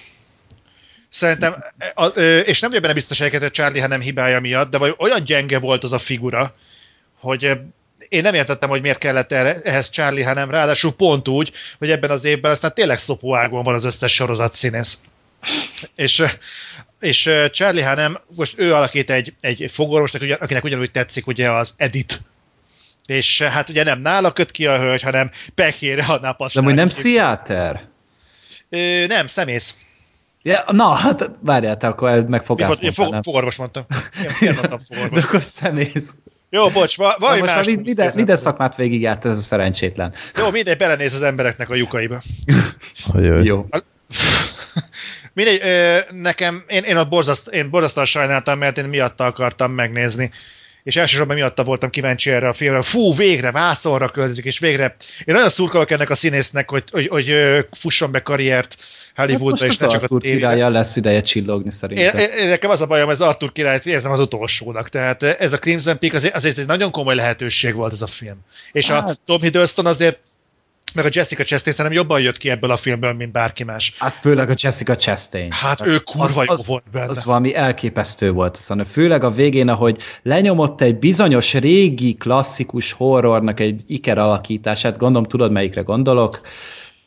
Ő, szerintem igen. Tehát abból a szállodás filmből most már szerintem a legtöbben kitaláltátok, de hogy szerintem minimum felnőtt arra a szintre. Olyan elképesztő volt ez a nő, ez egész film során, de főleg a legvégén, ahogy a terrorizált az embereket, ez valami hihetetlen volt. Igen, és tőle vártam volna a legkevésbé. Azt hittem egy kicsit a mostanáig, hogy a Jessica Chastain lesz az új Julia Roberts a szó negatív értelmében. Tehát ugyanezt a beskatujázott, talpra esett, ő űrhajót vezető fő-fő mufti, vagy ő megtalálja az Osama Bin Laden. Tehát tudod, ő lesz a a, a fasz a gyerek. Hát azért Julia Roberts és... mikor vállalt el ilyen szerepeket? Ne, ne, ne, csak ugyanúgy be van skatujázva erre a kategóriára. Tehát Julia Roberts mindig a feminista megmondó ember, Aha. és uh, azt hittem, hogy Jessica Chastain sem, is uh, belőtte magát egy tartományra, amiről nem fog hajlandó el, nem lesz hajlandó elmozdulni, és simán kimozdult a komfortzónájából, és olyan jó érzés ilyet látni. És Nagyon sok oldalú. Neki. Nagyon sok oldalú a Jessica Chastain. Tehát ö, én nem szeretem egy mindig az Zero Dark Thirty-t, de attól függetlenül nagyon jó volt benne. Én a mamát se szerettem annyira, de abban szintén elképesztően jó volt. Ö, meg tényleg itt volt az Interstellárban is, az is egy, egy, egy, megint egy kicsit másabb karakter volt, mint a többi. Abban is szintén nagyon-nagyon jó volt, a Bíbor hegyben is. És tényleg én, én kiverem mondani, hogy a, a fiatalabb színésznők közül szerintem magasan ő a legtehetségesebb. Van benne valami. Egyébként eh, érdekes, hogy a mama is, eh, azt hiszem szegről végről Del Toro film, ugye? E, producer de... volt. Producer, producer volt. De az a fura egyébként, ami miatt én nagyon féltem a Bieber helytől, hogy ilyen producer volt a Del Toro a mamában is, producer volt a Don't Be Afraid of the Darkba is, hát az Igen. is kurva szar volt, és és kicsit fostam tőle, hogy most elvállal egy rendezői szerepet egy még egy horrorban, mert igaz, hogy a Del Toro egyébként viszonylag kevés horror vagy horror témájú filmet rendez, mert a pengét is ide szokták sorolni, azért tudjuk, hogy ez nem horror. Az a nem. Faun labirintusa is azért bővelkedik horror elemekbe, de hát azért az se egy horrorfilm. És amikor viszont elkezd horrorokat gyártani, ott azért általában a sztori miatt szokott nagyon rezegni a léc. És nyilván ez nem a producernek a egy személyi felelőssége, de mégiscsak a Del Toro nevével szokták ezeket re- reklámozni, úgyhogy a Faul labirintusa készítőjétől. És eh, Hát jó, de a faul labirintus egy elég jó ajánló levél azért. Hát igen, hát igen, csak pont azért gáz ilyenekkel ekkorákat hasalni. Jó, ezek nem hasonlóak, ezek nem úgy szarfilmek, mint ahogyan a szarfilmekre szoktunk hivatkozni, de amikor azért ülsz be, mert a Faul labirintus a készítőjének a nevével gyakorlatilag ö, minőség biztosítják ezt a filmet, akkor bejössz és á, mm, mm, ja, ja, ilyet is láttunk, hát végül is nem esett a fejemre az eső, úgyhogy végül is megérte itt lenni a moziba, de, de egyébként egy, egyébként szerintem borzasztó középszerű, és az a legrosszabb, hogy itt van ez a film, hogy viszont tényleg behoztak a moziba, ellentétben a mamával, meg a Don't Be Afraid of the dark legalábbis nálunk, és igazából alig jobb, mint ezek. Mert te mondtál, hogy horrorként nem jó, az egy dolog. Hát az, igen. Minden, minden, másnak is középszerű, mert amit te is mondtál, hogy dráma, de drámának még valami kurva nyálas ezekkel a siránkozó szellemekkel, meg mindenféle hülyeséggel.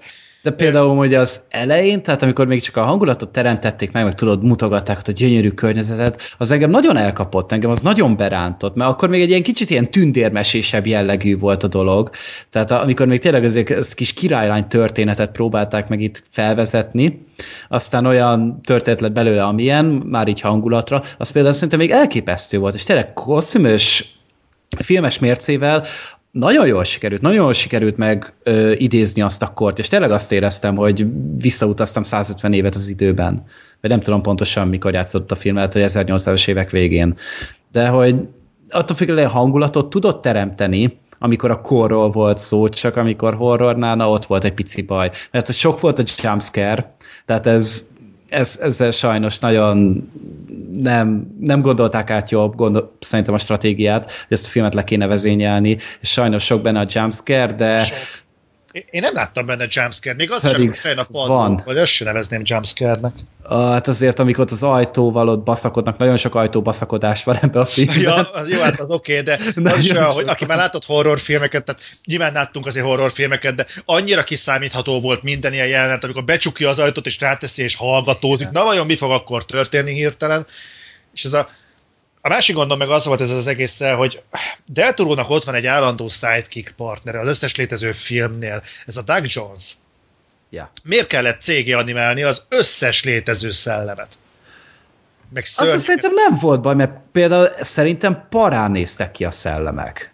Tehát ez a, ez a pirosas, vöröses dizájn, amit használtak hozzá, meg ez a kis fodrozódó környezet, nekem például nagyon tetszett, sokkal jobban nézett ki, mint mondjuk a mamában mert az egy tragédia volt szerintem, de hogy, hogy itt viszont szerintem kifejezetten ijesztően és érdekesen néztek ki a szellemek. Főleg amikor a, azt mutatták, amelyiknek így benne van a bárda fejében.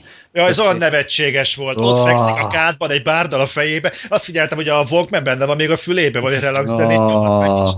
Nagyon gáz volt. Kész, nem tudom, tehát ez nekem, de azt simán meg lehetett volna, azt miért kellett animálni? Azt miért nem mhm. lehetett megcsinálni, hogy ott van bent mondjuk egy test, és mondjuk a csaj nem tudja megkülönböztetni a valóságot a fikciótól. Miért kellett ezeket a lényeket animálni? Mm.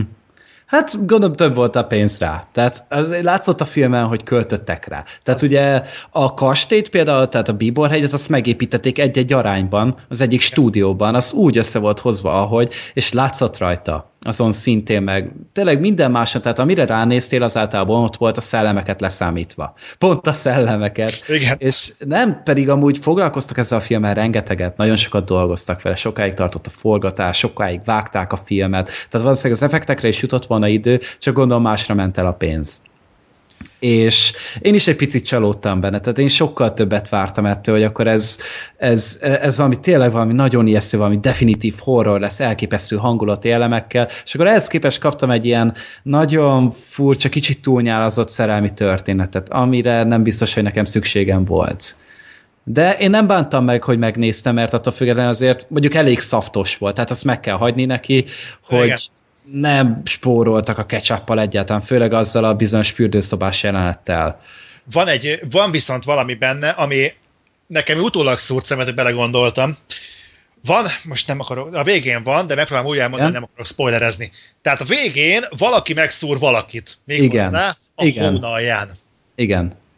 Na, ez egy tudva levő tény. Ha megszúrnak téged késsel a hónaljadnál, ahol egy ütőér van, az ott egy artériapon, konkrétan van egy percet legfeljebb, amíg élsz, és ott nincsen kívánságműsor, tehát rátehetsz vatt, vattát, vagy szivacsot, vagy ipari porszívót, neked egy, egy percen belül véged van, mert olyan nagy nyomású ér van ott, hogy meghalsz.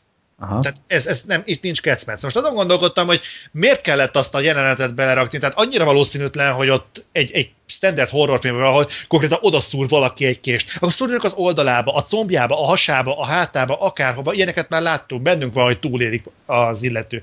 De pont a hónaljába beleszúrnak egy kést, és, és, és legalább valaki nem gondolkodik el, hogy ha már odaszúrjuk, akkor, akkor oké, okay, kurva sok vér lesz, de, de nem kéne ezzel valamit kezdeni? Tehát eh, nem halnak ebbe bele az ember? Jó, persze, nyilván horrorfilm az ember megenged egy-két dolgot, de egy ennyire abszurd ponton, tehát egy ennyire abszurd támadás, azért nem hiszem, hogy nem volt ebben legalább valamennyi tudatosság, de hogyha már volt, nem nézték meg, hogy ennek milyen élet. Mi az anatómiáját? Igen, vagy legalább nyomokban.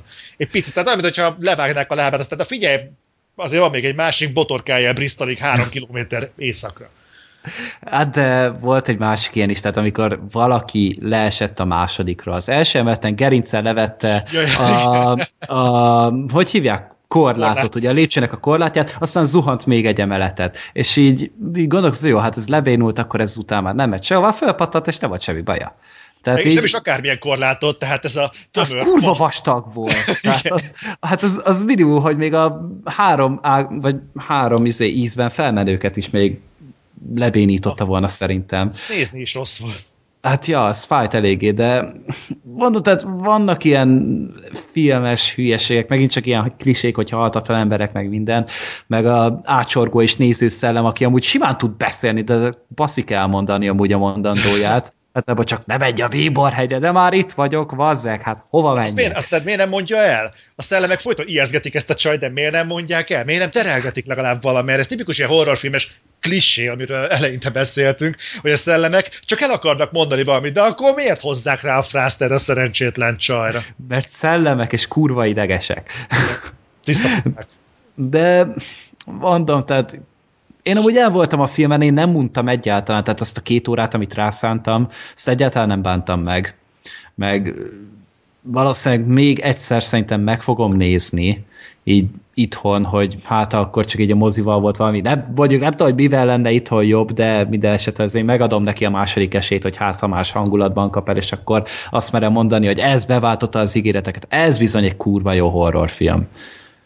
Mert Nekem én erre számítottam sajnos. Ja, erre számítottál? Uh-huh. Á, Istenem. Tehát, hogy annyira jó lesz. Ja, ja, hogy úgy, azt hiszem, hogy arra számítottál, ahogyan kijöttél a moziból. Nem, nem, azt nem. Aha. Nekem viszont volt két pozitív élményem, hogy az egyik Jessica Chastain volt, a másik pedig, és ez Freddy kicsit felét szól, hogy végre kitermelődött a Marvel filmesek közül egy olyan színész, aki a Marvel érán kívül is életképes. Én komikor a Tom Hiddlestonra rácsodálkoztam. Én gyűlölöm azt az embert, mint Lokit. Az Én Lokitól egyébként falra mászok. Okay. Hát a Thor filmekben ő a Loki, a mindegy tök Meg a bosszúállókban is ő volt. Igen, ja, ő, ő volt a főgon. Jó, az nincs a karakter mindegy. volt. Igen. Ja, igen. Mindegy, Jó tehát sem, igen, semmiben nem különbözik a többi Marvel figurától a vásznon. Viszont én, én, én mindig leírtam ezeket a Marvel színészeket, hogy jó, ezek addig fognak futni, amíg vannak a Marvel filmek, amikor kihúzzák a dugót, le fognak folyni a többiekkel együtt. És Tom Hiddleston az első, aki megpróbálkozott más szereppel a Marvelen kívül, és működik neki. Tehát azok közül, akik a, ezzel a filmes, képregényes műfajjal futottak fel. És tényleg... Ez nem feltétlenül igaz. Tehát azért igaz, szerintem a Chris Hemsworth is tök jó volt a Brásban, hajsza győzelmérben. Vagy te azt még nem láttad? De, láttam már. Láttad, na, és ez nem volt elég? Um, az nem miatta volt szerintem jó. Tehát nem volt rossz benne, persze, de... Hozta a szintet szerintem hát, bőven. Ott, szerintem ott ugyanúgy tort alakított, csak most volám mögött. Mm, szerintem ne. Hát meg a vokációban is jó nagyon jó a... volt. Tehát abban... Az... Ja, igen. De, de, van, van potenciál abban az emberben. Ja, abban is. De hát a Tom Hiddleston is már előtte volt a halhatatlan szeretőkben, például azt Zoli nem látta, vagy látta, Jelen. csak nem tetszett neki. Na abban is szerintem marha jó volt. Azért mondom, és nem ez alapján, mert a halhatatlan szeretőket is láttam, és bár nekem igazából nem tetszett a film, de a Tom Hiddleston tök jó volt benne. Uh-huh. Meg ebbe is tök jó volt, úgyhogy semmi extra. Egyébként láttam a uh, Tom Hiddleston, nem hitom, nem a, a tököm a Loki, Chris Hemsworth, a Cabin in the Woods-ba is igen. És tök, tök jó volt az a film, de az megint csak nem a Chris Hemsworth miatt volt jó. Hát, hát mert jó, ő is, ott, ott, az nem a színészek miatt olyan, hát ami hát ott ugye filmben. Na, majd mondjuk az Na, még simán lehet jó. Ja, Mondjuk remény. attól a filmtől egy picit én félek. Hogy nem jó lesz az. De hát nincs az a vihar, ami lenyomja Chris Hemsworth-ot, ő maga a vihar. hát persze, ő a viharisten. ez így van, ez így van. De tehát mondom, Tom hiddleston még simán lehet egy tripla kategóriás színész. Én elhiszem róla, hogy egy tíz év múlva bár, bárhol feltűnhet még az ember. És fel is fog valószínűleg. És nem Adja csak úgy, mint Loki. Adja azért, mert egyébként tényleg egy, egy teljesen jó, teljesen jó színész, és legalább nem egy nyálgép, aki akitől, akitől kifutok a világból. De mindegy, szóval nem akarok itt múzolni, mert végén gyanús leszek, de, de tényleg nagyon, nagyon örülök. Adri meghallja. Ja. Tehát akkor nem maradok le semmiről a film kapcsán. Igazából sajnos nem. Én lennék a legboldogabb, ha azt mondatnám, hogy Bár... nem hagyhatod ki, de hogyha most alapból nem fogod meg az előzetes, vagy ez a környezet, akkor ne ülj neki, de hogyha egy pici affinitást érzel rá, akkor azért érdemes neki adni egy esélyt. Mm. Tehát, hogy lesz ilyen mozi ünnep, vagy valami mondjuk mostanában, amikor egyet fizet, hármat nézhet, vagy valami ilyesmi, szerintem akkor nyugodtan meg lehet nézni, mert a másért nem tényleg, amit Gergő is mondott, a díszletek és az operatőri munka, az szerintem... Meg Chastain. Meg Chastain, tehát ez a három, meg akkor tegyük már ide a Tom hiddleston is, tehát emiatt a négy miatt szerintem bőven megéri megnézni, mert, mert az tényleg az klasszisok, és ebből a négyből szerintem van egy, de inkább kettő, ami szerintem az egész évben a legjobb. Hm. Konkrétan a díszletek például. Szerintem akkor az inkább biztos. a legendát pótolnám inkább. Na, melyiket ajánlanád jobban, Zoli? A legendát, vagy ezt? Hát a legendát, inkább oh. ezerszer a legendát. Na, Legenda apropó ajánlani való filmek, Gergő, te jössz egy olyannal, ami elvileg Oscaroknál esélyes lehet, de itthon a magyar mozik, ha minden igaz, nem fogják bemutatni, bár most amíg mesélsz róla, addig rákeresek, hogy IMDb nem látok amúgy dátumot hozzá. Jó, hát az egy dolog. Ö, nyilván, de jelenleg amennyire én tudom, még nincsen róla információt. Ez a Beasts of No Nation című film. Ö, a filmet írta és rendezte Kerry Fukunaga. Ő az első True Detective évadot rendezte, tehát minden nyolc epizódot ő hozta össze, és ugye arra az évadról tudni, hogy eszméletlen vizualitása van, és nagyon profi rendezői megoldások voltak benne, és utána bejelentették ezt a filmet, és a Netflix-el karöltve készítették ezt el, tehát a terjesztése is egy Netflixes ö, modellt követ, tehát feltették a streamer szolgáltatóra, valamint az amerikai moziban is bemutatták, és tulajdonképpen ez egy könyvadaptáció egy ö, afrikai gyerekkatonának az életrajzából ö, írtak forgatókönyvet és forgatták le. Nincsen megnevezve konkrét ország, hogy hol játszódik a történet.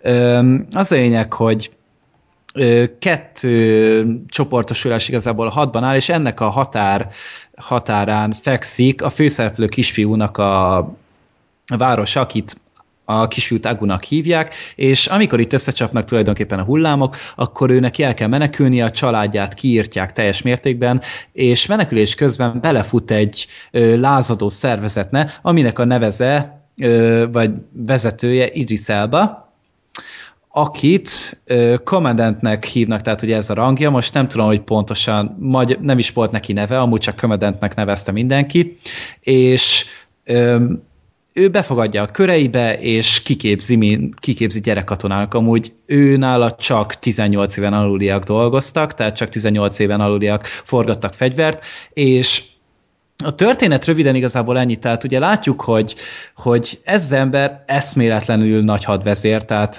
a kommandant, és nagyon komoly sikereket érnek el, és ezt mind gyerekkatonák útján érik el, és tulajdonképpen egy ilyen szabadságharcot nézhetük végig, Agunak a szemszögéből bemutatva. Ami szerintem egy eszméletlenül izgalmas téma, és ezzel már próbálkoztak is valamilyen szinten a véres gyémántban, csak nekem az a film azért nem tetszett, mert itt vagyunk az afrikai polgárháború közepén, és fehér emberek problémáival kell tényleg foglalkozni. Tehát azért hagyjuk már. Van ennél milliószor érdekesebb téma szerintem abban a környezetben, mint hogy most két fehér ember szerelme. Hmm. Egy afrikai polgárháború közepén. És itt viszont ezt a filmet meg úgy képzeljétek el, hogy, hogy ez olyan, csak nincs benne fehér ember. Szerintem egy deka se amúgy, és amit erről is el lehet mondani, már az előzetesből is ez nagyon durván lejött, hogy iszonyatos feszültséget tudnak benne kelteni. Tehát legalább olyan szinten, mint a Szikárióban.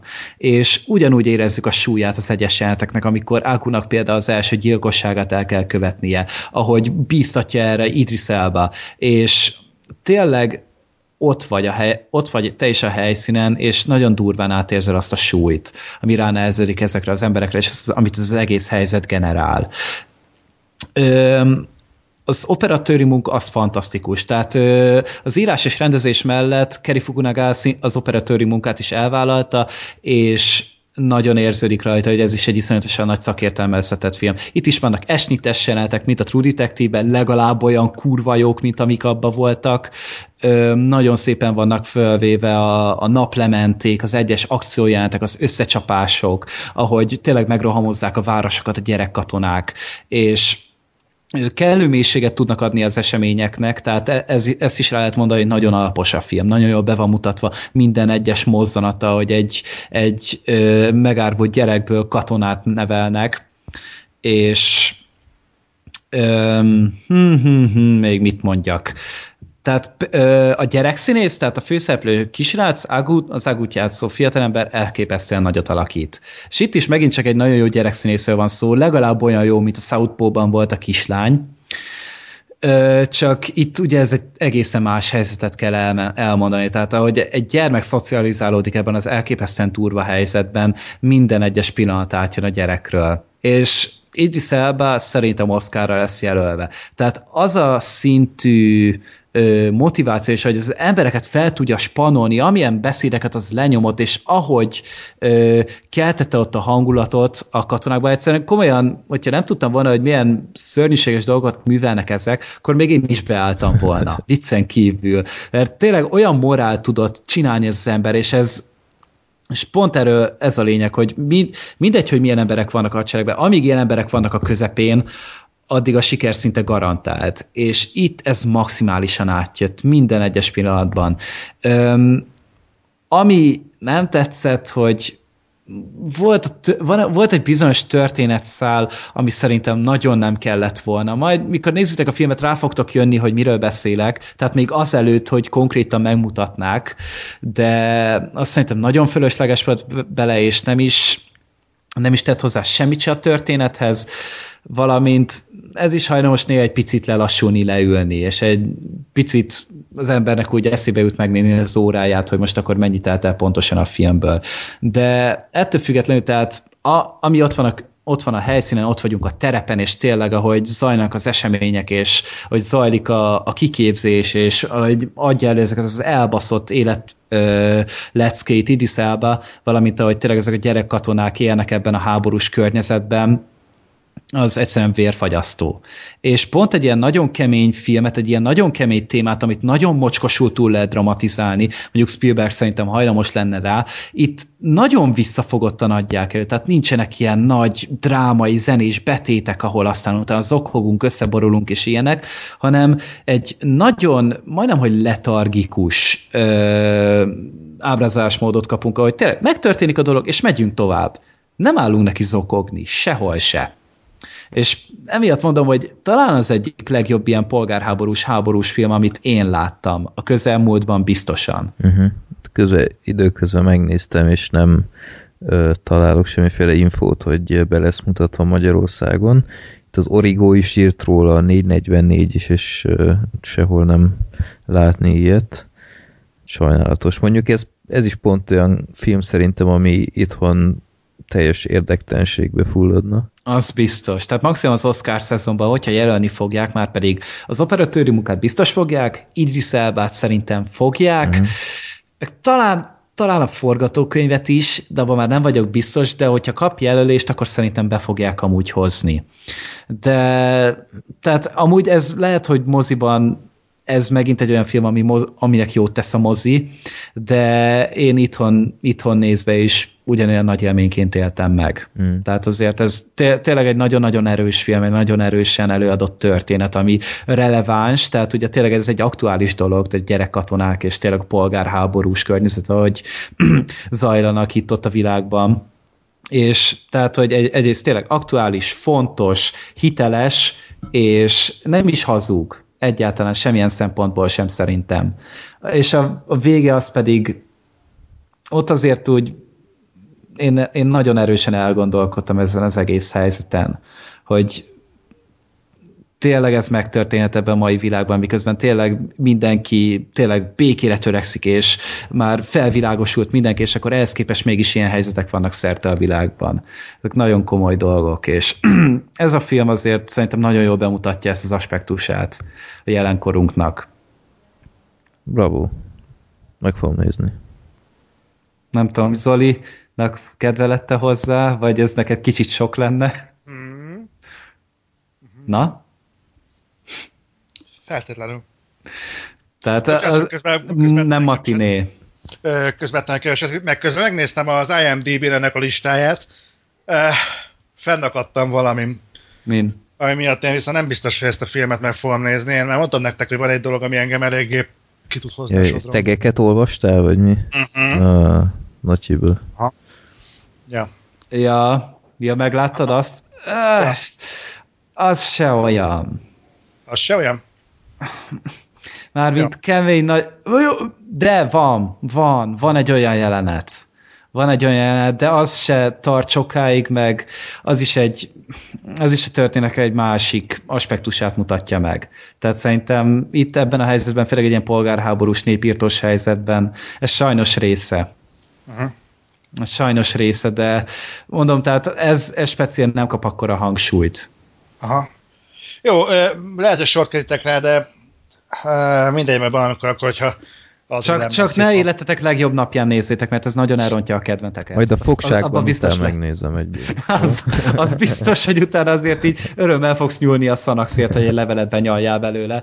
De, de szóval amúgy tudom ajánlani, csak készüljetek rá, hogy azért nem egyszerű olvasmány. Nagyon nem. Egy, egyébként el tudom képzelni, mik lesznek erre a filmre az első vádpontok. Tehát most mindenféle felhang nélkül, de el tudom képzelni, lesznek, akik azt mondják, hogy propagandafilm a bevándorlók pátyogatására, meg ilyesmi, hogy mm. el tudom képzelni, lesznek ilyenek, tele van az ember rossz indulattal, de most engem történt ez a film érdekelne, de el tudom képzelni, lesznek, akik hasonló felindulásban nem néznek, hogy te is mondtad, Gergő, hogy, hogy nem nagyon lenne kereslet itthon erre a filmre. De... És el tudom képzelni, hogy vagy tényleg nem. De, de nem is nagyon volt, vagy legalábbis nem tudok róla, hogy erről a témáról lett volna bármiféle épkézláb megfilmesítés. Mert itt Mi, ott, a gyerekkatonák, vagy az afrikai polgárok? Nem, gyerekkatonák. Tehát itt-ott uh-huh. előbukkant, hogy mondtad, a Véres Gyémánt talán a legismertebb, meg Utolsó skót király is Igen, például. meg jó, ez egy kicsit abszurd példa, de, de talán a 24 sorozatnak a Redemption filmje is bár lehet, hogy az nem gyerekkatonás, hanem csak polgárháborús, hú, rég láttam, mindegy, de, de tényleg hiánypótló, hogy, hogy legyen egy ilyen fajta film, mert, mert egy tényleg egy, egy, egy mai napig fennálló, iszonyatosan szörnyű dolog, és ezeknek a gyerekeknek milyen, milyen történetük van, tehát hogy elszakítják őket családtól, meg milyen agymosáson mennek keresztül, és ilyen érzelemmentes robotok lesznek legtöbbjükből. Ja, kemény. Én azt figyeltem meg magamon egyébként, hogy az ilyen filmek, amik megmutatják, hogy az ilyen harmadik világbeli eh, teljesen embertelen rezsimeknél milyen dolgok mennek, hogy hirtelen meg tudok értékelni magam körül újra dolgokat. Tehát mm-hmm. például egy csomagpapír zsebkendőt, hogy van, hogy angol WC-ben végezheti az ember a dolgát, meg, meg ilyen, ilyen olyan dolgokat. Tehát azért van helyük ezeknek a filmeknek azért a, a ahhoz képest nyugati civilizációban is bőségesen, mert tényleg el tudunk menni olyan szó nélkül, olyan számunkra teljesen természetes dolgok mellett, amiket lehet, hogy azok az emberek nem is ismernek, hogy van. Igen, de ez is a... átmeneti, tehát én ezt magamon is, is megfigyeltem már, hogy emlékszem, amikor láttam annó a nagyon-nagyon durva Hotel Ruanda című filmet, nem tudom, azt láttátok-e? Én nem. Nagyon tudom ajánlani, az is a ruandai ö, írtózatos mészárlásról szól, ami annó volt, és az egész világ csak izé leszarta, hogy ott, ott százezreket ölnek meg azzal a címszóval, hogy hú, azt hiszem, mi volt a Tutsi és a nem tudom milyen. Putik meg a... Putik, azaz, ja. És, és e, ez gyakorlatilag ö, semmi más nem volt, mint a, a második világháborúban, hogy te zsidó vagy, megölünk. Itt meg, itt meg ugyanez, hogy ah, te olyan vagy, tök mindegy, nem csináltál semmit, megöllek, te nem férsz bele. És iszonyatos mészárlás, tehát felfoghatatlan dolgok történtek, és a világ így konkrétan leszarta, és, és olyan szinten lelkismert furdalásom volt a film után, hogy, hogy én is magamon észrevettem, hogy, hogy bármiféle híradás jött, euh, még, még akár csak mai napig is, hogy, hogy Afrikára jön valami hír, akármilyen szörny is lehet, csak félfüllel hallok oda, mint hogyha európai lenne, és, és ez olyan szemét dolog magammal szemben is, és nem tudom, ilyen nagyon-nagyon furcsa dolgokat ébreszt bennem, hogy, hogy mennyire letompult az ember, és, és valóban, ahogy mondta Zoli, csomószor átértékeli az ember, de és akkor két nap múlva már, már megint csak azon panaszkodik, hogy a rohadt életbe, hogy megint felment a nem tudom én a kólának az ára, és az ilyen, megint ilyen, ilyen luxus problémákkal Kevés a Kési két percet a busz. igen, Vagy az. Igen. Még nincs meg a 3000 vagy 4000. Várj, mennyi kell nekünk most? Már túléptük, már 4043-ot Mm. itt a... De az a furcsa, hogy na, most megint eljövök egy ilyen first world problémmel, hogy két napja már volt 4044, az visszaesett 4043-ra, azt megint felment 44-re, és most megint 43-ra. Ki az az ember, Hmm. aki állandóan leiratkozunk? A filmbarátok Facebook oldal, tudod, az, amit nem ismersz. És valaki mindig leiratkozik. Miért? hogy aztán visszairatkozzon. Egyébként neki lehet, hogy ez a world first problémja. igen, igen. Ja. Fel kell iratkozzon, vagy leiratkozik. Vagy lehet, hogy tőlem teszi függővé, hogy ha benne vagyok a podcastben, akkor Leiratkozik, hogyha igen, akkor meg fel. vagy fordítva. De tud, Vagy az. ne, nem, nem spammeljük szét az idővonalát, mert tényleg viszonylag ritkán írok valamit, de mondja már el az illető, hogy mi nem tetszett. De, Vagy mi igen. hát Ez vagy az, igen. Jó, úgyhogy ö, én mindenképp meg fogom nézni ezt a filmet, de hát nem, nem számítok valami feel good filmre. Nem, De az semmiképpen. Egy kérdés, nem vagyok Netflix-szerű fizető, honnan tudok hozzájutni? Hát ugyanúgy, tehát ahogy Netflix sorozatokat is meg tudsz nézni Netflix nélkül. Tehát Nagyon ebbe, jó válasz. ebbe most nem menjünk bele, tehát Narcos is, Narcos is például ugye Netflix volt, Daredevil is az, a House of Cards is az, Orange is the New Black, tehát amúgy kurva jó dolgok vannak a Netflixen, tehát saját gyártásban. Hmm.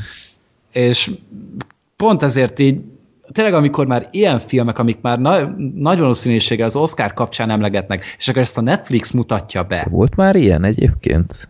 Nem, pont Még nem. hogy volt-e már ilyen. Nem volt. Nem volt ezelőtt olyan, hogy egy Netflix vagy bármilyen volt only film az, az Oscaron, mint esélyesként fordult volna elő. Olyan volt, hogy már ilyen, ilyen fesztivál film, tehát hogy ilyen gyakorlatilag a, a nagy közönség nem nagyon láthatta.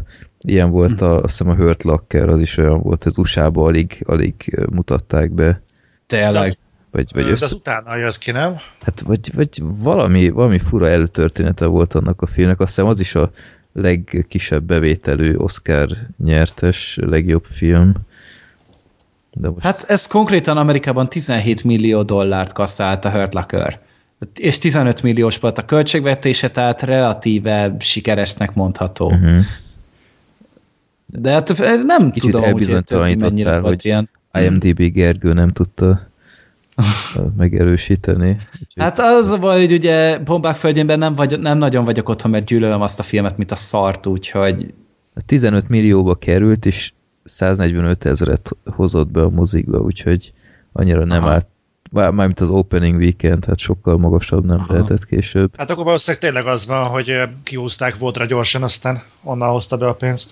Mm. Nem tudom. Hát de nem, utána miután már az Hát Oscar, valószínűleg lehet, hogy nyert is az Oscaron, és akkor utána az Ezt- emberek elvonultak rá. tudom, hogy valami, valami fesztivál film volt gyakorlatilag többé-kevésbé, de Hát, de lehet, hogy pont ez volt az, amit egy évvel előtte már bemutattak. igen, valami fesztiválon. ilyesmi volt, ja, ja, ja. Ja, hogy itt van, hogy a Velencei Filmfesztiválon 2008. szeptemberébe került be, és az USA-ba csak fél évvel lófaszt, igen, fél évvel később lett limitáltan bemutatva. Uh-huh. Jó, de ezek ilyen, ezek tipikusan kis, nem kamaradarabok, hanem hát ilyen kisebb kapacitású filmek, tehát Hát ez a nem bombák nagy- földjén az nem feltétlenül. Ez, ez Hát hát elég ezek szerint- film volt szerintem. Hát ezek szerint viszont mégis. Hát hogy nem ezzel tudom, nem hogy, hogy mit érzett akkor. a forgalmazó, hogy most ezt miért nem akarta szétküldeni, pedig azért USA nemzeti önérzet, meg minden, meg szegény katonák, ezt általában azért szokták zabálni az amerikaiak, nem? Ugyanaz a recept gyakorlatilag, mint az amerikai mesterlövész, aztán az meg fél milliárdot kaszált, tehát Hát az elég, valami beteg elég volt. Tehát senki nem értette azt a filmet, hogy mitől lett ennyire sikeres amúgy. Szerintem se. De legalább azt értettük, hogy miért nem kapta meg Bradley Cooper az Oscar-t. Tehát Amerikában 350 millióig menetelt az amerikai mesterlövész ami csak úgy mondom, hogy kurva sok pénz. Tehát ennyit mondjuk még a bosszúállók, vagy mi az a, az Amerika kapitány kettő se kaszált. Pedig azért így azt talán jobban szabálják a szuperhős filmeket az amerikaiak, de ehhez képest ez a film lekörözte a picsába. Talán ez volt tavaly a legnagyobb ö, bevételű amerikai film. Hát lehetséges. Hát idén meg a halálos iramban hat, tehát így nincs nagyobb miről beszélni. Nem, azt, azt lenyomta a Jurassic World, azt hiszem. Vagy a Jurassic. Igen, egyre oh. jobb, tehát ezért nem készülnek oh. igényes film. De a Star Wars ezt be fog előzni amúgy. De... Hát nem tudom, tehát hogyha a Star Wars még több pénzt fog hozni, nem tudom, ennek örüljek vagy ne. De... Mi? Hogy több... Nem, azt mondja, hogy a Star Wars többet fog hozni. Bizt... Az biztos. Az, az biztos. biztos. De szerintem egyébként így a két milliárdot el Az meg lesz, az meg lesz. Arra én is nagyobb összeget tennék, hogy, hogy, hogy ez meg lesz. Nem biztos, ez szerintem. E, hát figyelj, hát jó, hogyha... Freddy, de te okkal vagy szkeptikus. Világszinten lerobbantak az izék, a jegyeladások, és már csak előzetesen többet adtak el vele hétszer, mint az éhezők fiadalából, vagy éhezők fiadalára és addig az volt a rekordtartó. Jó, azért várjuk ki, tehát azért mégiscsak Szerintem... ott van az első három rész, ami eléggé elveheti az emberek kedvét, azért ne felejtsük el. Mm -hmm. Szerintem az emberek már ki vannak éhezve. Hát, na jó, ez, ez majd egy későbbi adás témája. Én nem rendeltem jegyet. Én már igen. Igen, azt tudjuk, büszke is lehetsz magadról. Bizony! Null, Kurva 0 óra 02-es eladás, vagy nem, 0 óra 20 perces. Á, de gáz vagy, édes Istenem. Bizony. Jó. Na, szóval Beast of No Nation must see, gyerekek, meg kell nézni. Így van. Jó lesz. Na, a következő is egy kötelező darab, ha engem kérdeztek. Szerintem nem. Ö, téged nem kérdezett senki.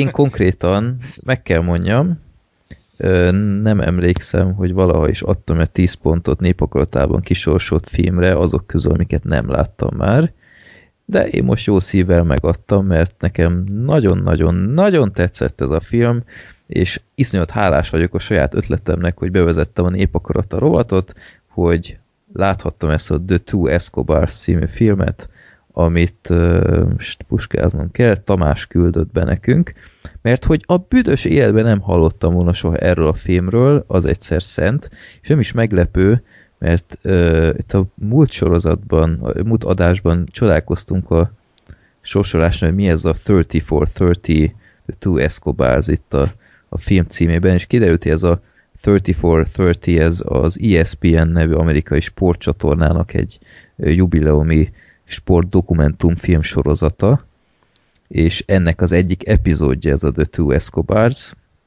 és uh, itthon az ESPN nem, nem egy túl felkapott tényező, úgyhogy tényleg jó esélye soha nem hallottunk volna erről a filmről, és uh, megnéztem, és totál oda voltam. Ez egy olyan jól megkomponált, összerakott, képekkel alátámasztott dokumentumfilm, hogy csak ámultam, és egy nagyon erős történet.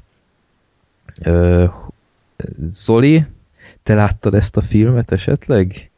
Nem láttam. Mi? Nem láttam. De miért nem láttam? Na. Ö, miért bár kell színe, hogy azért nem néztem meg a Two Escobars, mert menép akarata.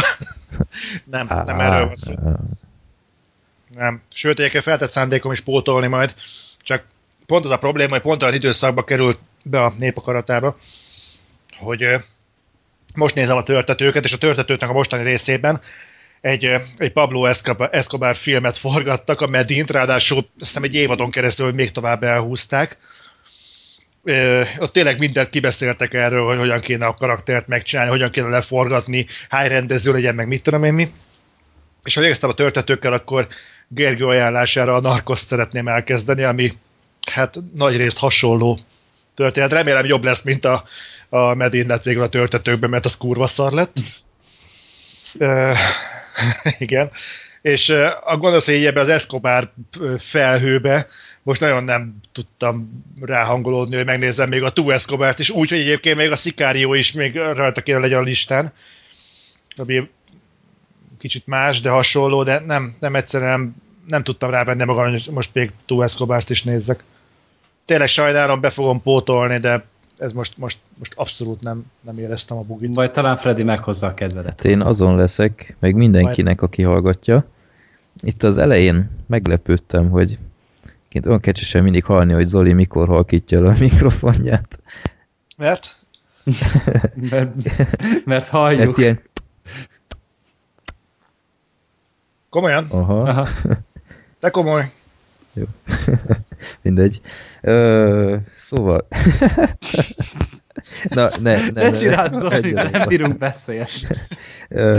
Na szóval, The Two Escobars, ez egy 2013-as, vagy 2-es film most már? 10-es. 2010-es, olyan régi.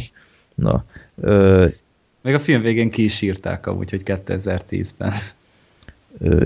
Ez egy olyan érdekes történet, hogy két külön Escobarról szól, akik semmilyen kapcsolatban nem állnak, csak névrokonok. Az egyik az ö, a, a híres ö, gangsterfőnök, akit azt hiszem, igen, akit ö, már, már többször említettünk is, ö, ahogy Zoe is mondta, Gergő legutóbb a nárkos sorozat kapcsán, aki egy, egy iszonyat felkapott és hírhet drogbáró volt Kolumbiában, ez viszonylag köztudott. Hát ő, ő igazából a világ történelem leggazdagabb gangstere. Tehát, hogy nála gazdagabb egy ö, gangster se volt soha a büdös életben mióta világ a világ. Tehát így eléggé nagy, nagy ember volt az. És egy iszonyat érdekes élettörténete volt, és ez ebből a filmből is kiderül, és hogy csodálkozhat az ember, hogy hát ki a másik Escobar, az meg a kolumbiai foci válogatottnak a kapitánya, Andrés Escobar, aki ö, egy, egy végzetes dolgot művelt a 94-es amerikai világbajnokságon, nevezetesen egy iszonyat bal, balszerencsés mozdulattal öngót lőtt. És mindenki, aki mondjuk nem annyi idős, mint Gergő, vagy ö, érdeklődik a, a foci iránt, az ö, valószínűleg tudhatja, hogy, hogy annó egy nagyon csúnya dolog történt a VB után, nevezetesen ezt a szerencsétlen embert, ezt otthon meggyilkolták. És ez annó, amiatt volt nagyon érdekes nekem pluszban ez a film, hogy én ezekről annó tudtam. Tehát a 94-es VB-nél én voltam 12 éves, és, és akkor már követtem a VB-ket. Tehát az volt talán az első foci VB, amit úgy igazán aktívan követtem. A 90-est is néztem, de ott inkább csak mit tudom én, a szebb mezőnek drukkoltam, mint a, a másiknak. Itt már, hogy mondjam, volt valamiféle minimális felkészültségem is a témában, és, és a, akkoriban lehetett tudni, hogy a kolumbiai válogatott az, ami nagyon, nagyon szép focit játszott, és azzal jutott ki, és ezt a filmen is nagyon-nagyon szépen bemutatják, hogy valami elképesztő formában volt ott a válogatott. Hát ez talán Gergő még neked is átjött, aki ö, különösebben nem érdeklődik a labdarúgás iránt. Nem, láttam, hogy elég ügyesek. Igen, ó, na, ez... Elég ügyesek. Nézi Jenő sem mondhatta volna szebben. Nem olyan szarok. és és ö, emlékszem, hogy akkoriban ezt az öngót talán még láttam is, és ö, és tudom, hogy pár nappal később olvastam, hogy, hogy ezt az embert otthon meggyilkolták. Én, én hülye tini fejjel azt hittem, hogy gyakorlatilag, amit leszállott a repülőről, valami fanatikus már előtte, azért ennél egy kicsit komplikáltabb volt a dolog, de, de már akkoriban nagyon murisnak tartottam, ha lehet ilyen guszustalanul fogalmazni a dolog kapcsán, de hát akkoriban még másképp gondolkodott az ember de mindenképpen egy, egy, egy nagyon bizarr helyzet volt, hogy ilyen következménye van egy, egy öngólnak. És tudni kell, egy nagyon nagyon-nagyon érdekes, de bámulatosan rémisztő kor képet kapunk az akkori Kolumbiáról, és itt jön be Pablo Escobar karaktere, aki egyfelől egy, egy Robin Hood fazon volt, aki a, a szegényeknek kedveskedett, focipályákat épített, és, és mondhatni rendet tartott az utcákon. Tehát az ő tudta nélkül ott nem lehetett ö, rabolni gyerekeket váltságdíjért, meg ilyenek. Tehát a kisembernek, ha csak tartotta a száját, mondjuk úgy, mint a Bronxi mesében a gyerek, abban az utcában nagy baja nem lehetett. De ennek ellenére megismertük azt az oldalát is, ahol egy iszonyat gátlástalan embert ö, mutatnak. Tehát itt ö, ő hogy jött a képbe az egész focis filmbe, hogy az akkori kolumbiai ö, helyzetekben a drogbárok bevásárolták magukat a foci klubokba. És ez például nekem egy teljesen új információ volt, és emiatt virágzott fel a, a kolumbiai foci akkoriban, hogy gyakorlatilag minden drogbárónak volt egy saját klubja, és arra használta a klubokat, hogy a pénzét tisztára mossa. És embertelen mennyiséget öltek így a, a klubokba, és, és éppen ezért nagyon nagy tétje volt a játékosoknak is, hogy éppen elszerződik-e valahová, vagy nem. Konkrét példát mutattak is, hogy a bíró nem úgy fújta, hogy a Pablo Escobarnak tetszett, és utána másnap szétlőtték a kocsiban. Tehát elképesztő dolgok voltak ott, tehát felfoghatatlan, hogy kicsit olyan, mint a Juarez, csak mm, csak így, így a 90-es évek elején, és, és egy egész ö, országban mondhatni, nem csak egy városban. És akkor itt van ez az Andrés Escobar focista, aki viszonylag szerény, ö, mindig kerüli a balhét, és akkor ő a válogatottnak a, a csapatkapitánya, és úgymond kényszerből ö, köteles haverkodnia, hogy sok más focista is ezzel a drogbáróval, mert hát úgymond ő volt a munkáltatója. És ez is egy nagyon érdekes dolog, hogy, hogy ö, mennyire kell eladnod magad úgymond a, a, a rossznak, hogy te jó lehessél, és, és ö, például a Escobart később lesittelték, és így kénytelenek voltak sutyiban bemenni így a, a börtönbe hozzá így focizni vele, meg ilyenek. Tehát uh-huh. nagyon durva dolgok vannak a filmben. És, és tényleg később odáig fajult a dolog, hogy ahogy az Escobart lesittelték, ott teljesen szétesett az egész. Tehát olyan szinten anarchia volt, hogy most konkrét példákat tudok mondani, hogy képzelj el úgy kiállni egy foci VB-n, hogy kapod az infót otthonról, hogy a testvéredet elraboltuk, megölünk titeket, ha ez a játékos ö, játszik, meg ilyenek, meg ez hihetetlen dolgok vannak. Gyilkos fenyegetések a tévén, ö, a, a játékosok szobájában, felfoghatatlan. És képzeld el, hogy, hogy így kell kiállnod. Tehát mennyire nem tudtak focira koncentrálni ott a pályán. Elképesztő történet és szépen dokumentálva van nagyon sok archív felvétel, ijesztően sok archív felvétel Pablo Escobarról, tehát ezért sose gondoltam. Hát a 90-es években már azért bőven sokat kameráztak hát szerintem igen, meg. De... Ugye ott volt ez, hogy ugye mennyire ott volt a nép között mindig, igen. tehát ugye építette nekik az iskolákat, kórházakat, focipályákat, házakat, igen. és persze, hogy ebből meg rengeteg public appearance volt, tehát ahogy így megjelent ugye a nyilvánosság előtt. Hát csak nem, csak ez, ez, ez furcsa nekem, hogy mint drogbáró nem biztos, hogy azt akarnád, hogy állandóan filmezzenek, tehát de ő de hát politikai karriert is akar, tehát ebből is látsz, hogy neki nem volt az a baja egyáltalán, hogy egy nyilvánosság elé áll. Ő úgy gondolta, hogy ha neki megvan a hatalma hozzá, már pedig volt hatalma, ami azt jelenti, hogy kurva sok pénze volt, akkor utána az azt is jelentette, hogy mindenhez, mindenre van befolyása. Már pedig ugye ez hozzá kapcsolódott egyrészt a média is, másrészt pedig a politika is. Uh-huh. Igen. Úgyhogy egy, egy nagyon érdekes korrajz volt, hogy hogy fel kell tenni a kérdést, hogy kivel jobb elviselni a, a, a, a drogbárót, aki úgymond rendet tart, de milyen áron, vagy leküzdeni azt, aminek következtében a drogbáró rendje is összeomlik, és a, a, a hatóságok képtelenek voltak ezt a, ezt a rendet fenntartani a mérhetetlen korrupcióval, meg akkor mindenki be volt szarva. Tehát ott voltak olyan számok, hogy a hadsereg razziát indította az Escobárik ellen, és 540 rendőr meghalt, meg ilyenek. Tehát uh-huh. elképesztő számok, ez felfoghatatlan, és ez két évtizede volt. Hát hihetetlen. Tehát én teljesen le voltam sokkolva egy kicsit. Tehát én, én mindig is lehetett tudni, akkoriban a Kolumbia volt a, a, a, a drognak a helye, és mindig azt hittem, hogy gyerekként így á, ez, ez micsoda poénos túlzás, vagy valami, és, és ez egy csúcsa volt, tehát soha nem gondoltam volna, hogy tényleg ennyire brutál a helyzet ott, tehát ez, ez, ez egy, egy pokoli hely lehetett.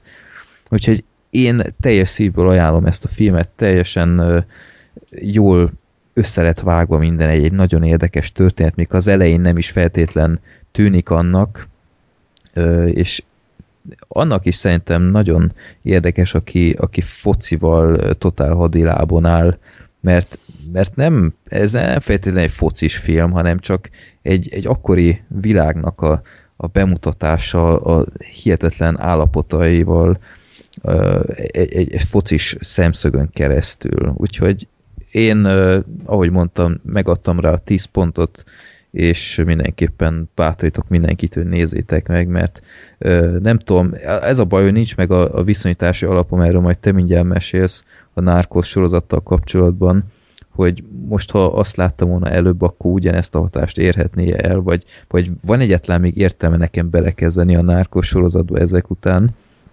Úgyhogy hát, Gergő, akkor mesélj erről.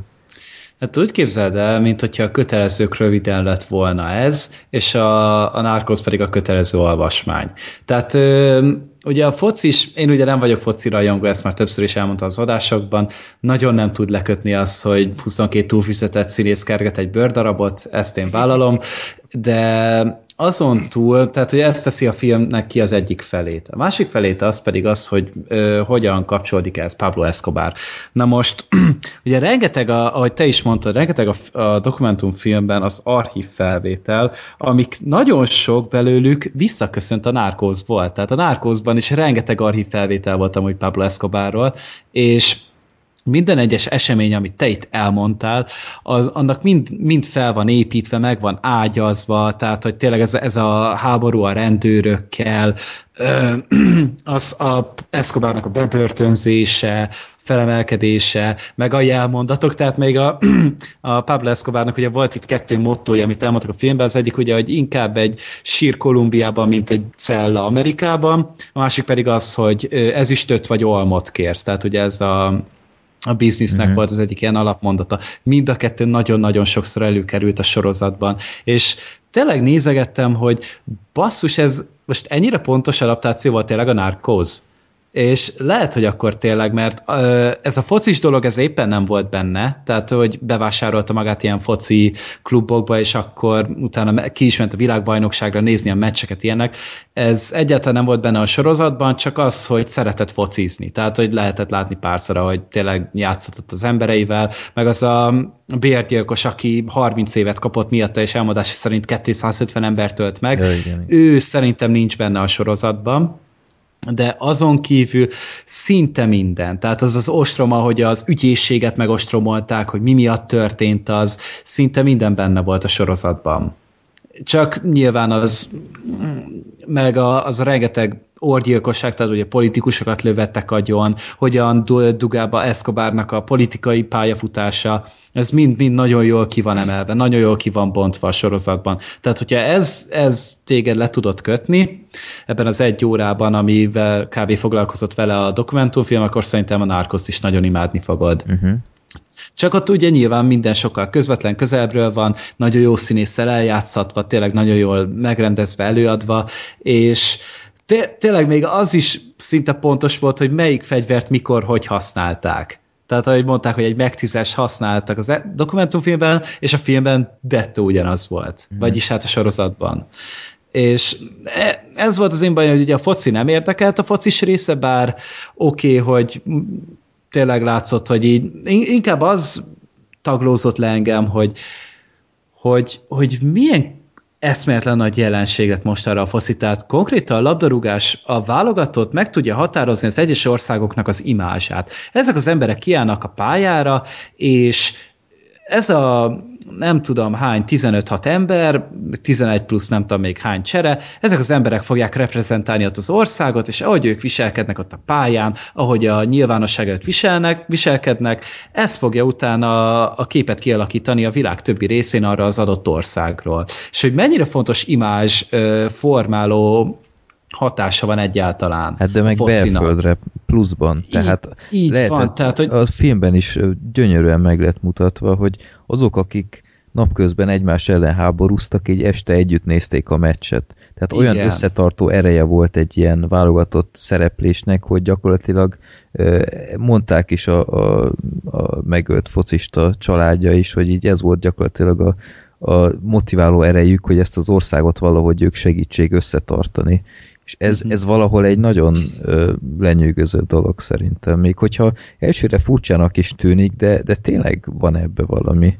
És az, ez a, az a emberiség történelmében azért nem egy ilyen van. Hát ott van a, a 54-es Berni csoda úgymond, ahol a németek megverték a verhetetlen magyarokat, hogy most nyilván magunk elő beszélünk, magunk, na, magunk ellen beszélek, hogy hogy nekünk is azért eléggé szükség lett volna egy ilyen 56 előtt pár évvel, de a németeknek is ott egy világ, világháború után ez egy iszonyat löketet adott így a, az embereknek, és, és ezt is egy kicsit így ez a film érzékeltette, hogy egy ennyire teljesen szétesett országban, ahol, ahol bármikor megölhettek. Itt mutattak olyan felvételeket, ilyen, ilyen utcai rablásokról, csak ámultam, hogy azt a kurva élet.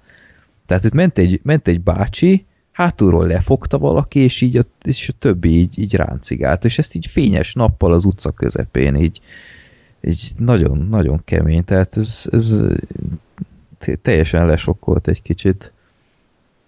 Úgyhogy... Tehát, hogy akkor én még konkrétan éltem, amikor ez az egész még tartott. És azért nagyon durva, hogy ez tényleg nagyon, nagyon a közelmúltba Igen. számít még. És mondom, csak ne, nekem ezt az egész poci jelenséget talán segített egy picit jobban megérteni.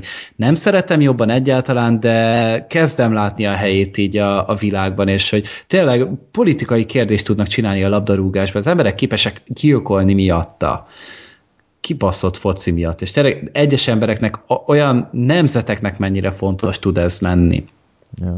És igazából számomra csak emiatt volt egy kicsit talán formáló hatású ez a film, ezért nem mondom azt, hogy kompletten nem akartam látni soha, de tényleg az Escobaros részt azt ismertem a sorozatból, a foci meg annyira nem érdekel, de inkább az, az egész jelenség, ahogy ez be volt mutatva, mutatva az amiatt azért én tudtam értékelni. Jó, de hát akkor gyakorlatilag nem a film hibája az, hogy neked nem, nem teljesen jött be, hanem egyszerűen csak már e- vagy túl voltál informálva, témával kapcsolatban, vagy, vagy mondjam, ilyen, ilyen voltak problémáid a témával. Igen, tehát a, nem vonzott a téma maga, ha. tehát ez, ez egész focis dolog, mert tényleg én, én elhiszem, hogy szeretik meg mindent, csak velem ne nézessék.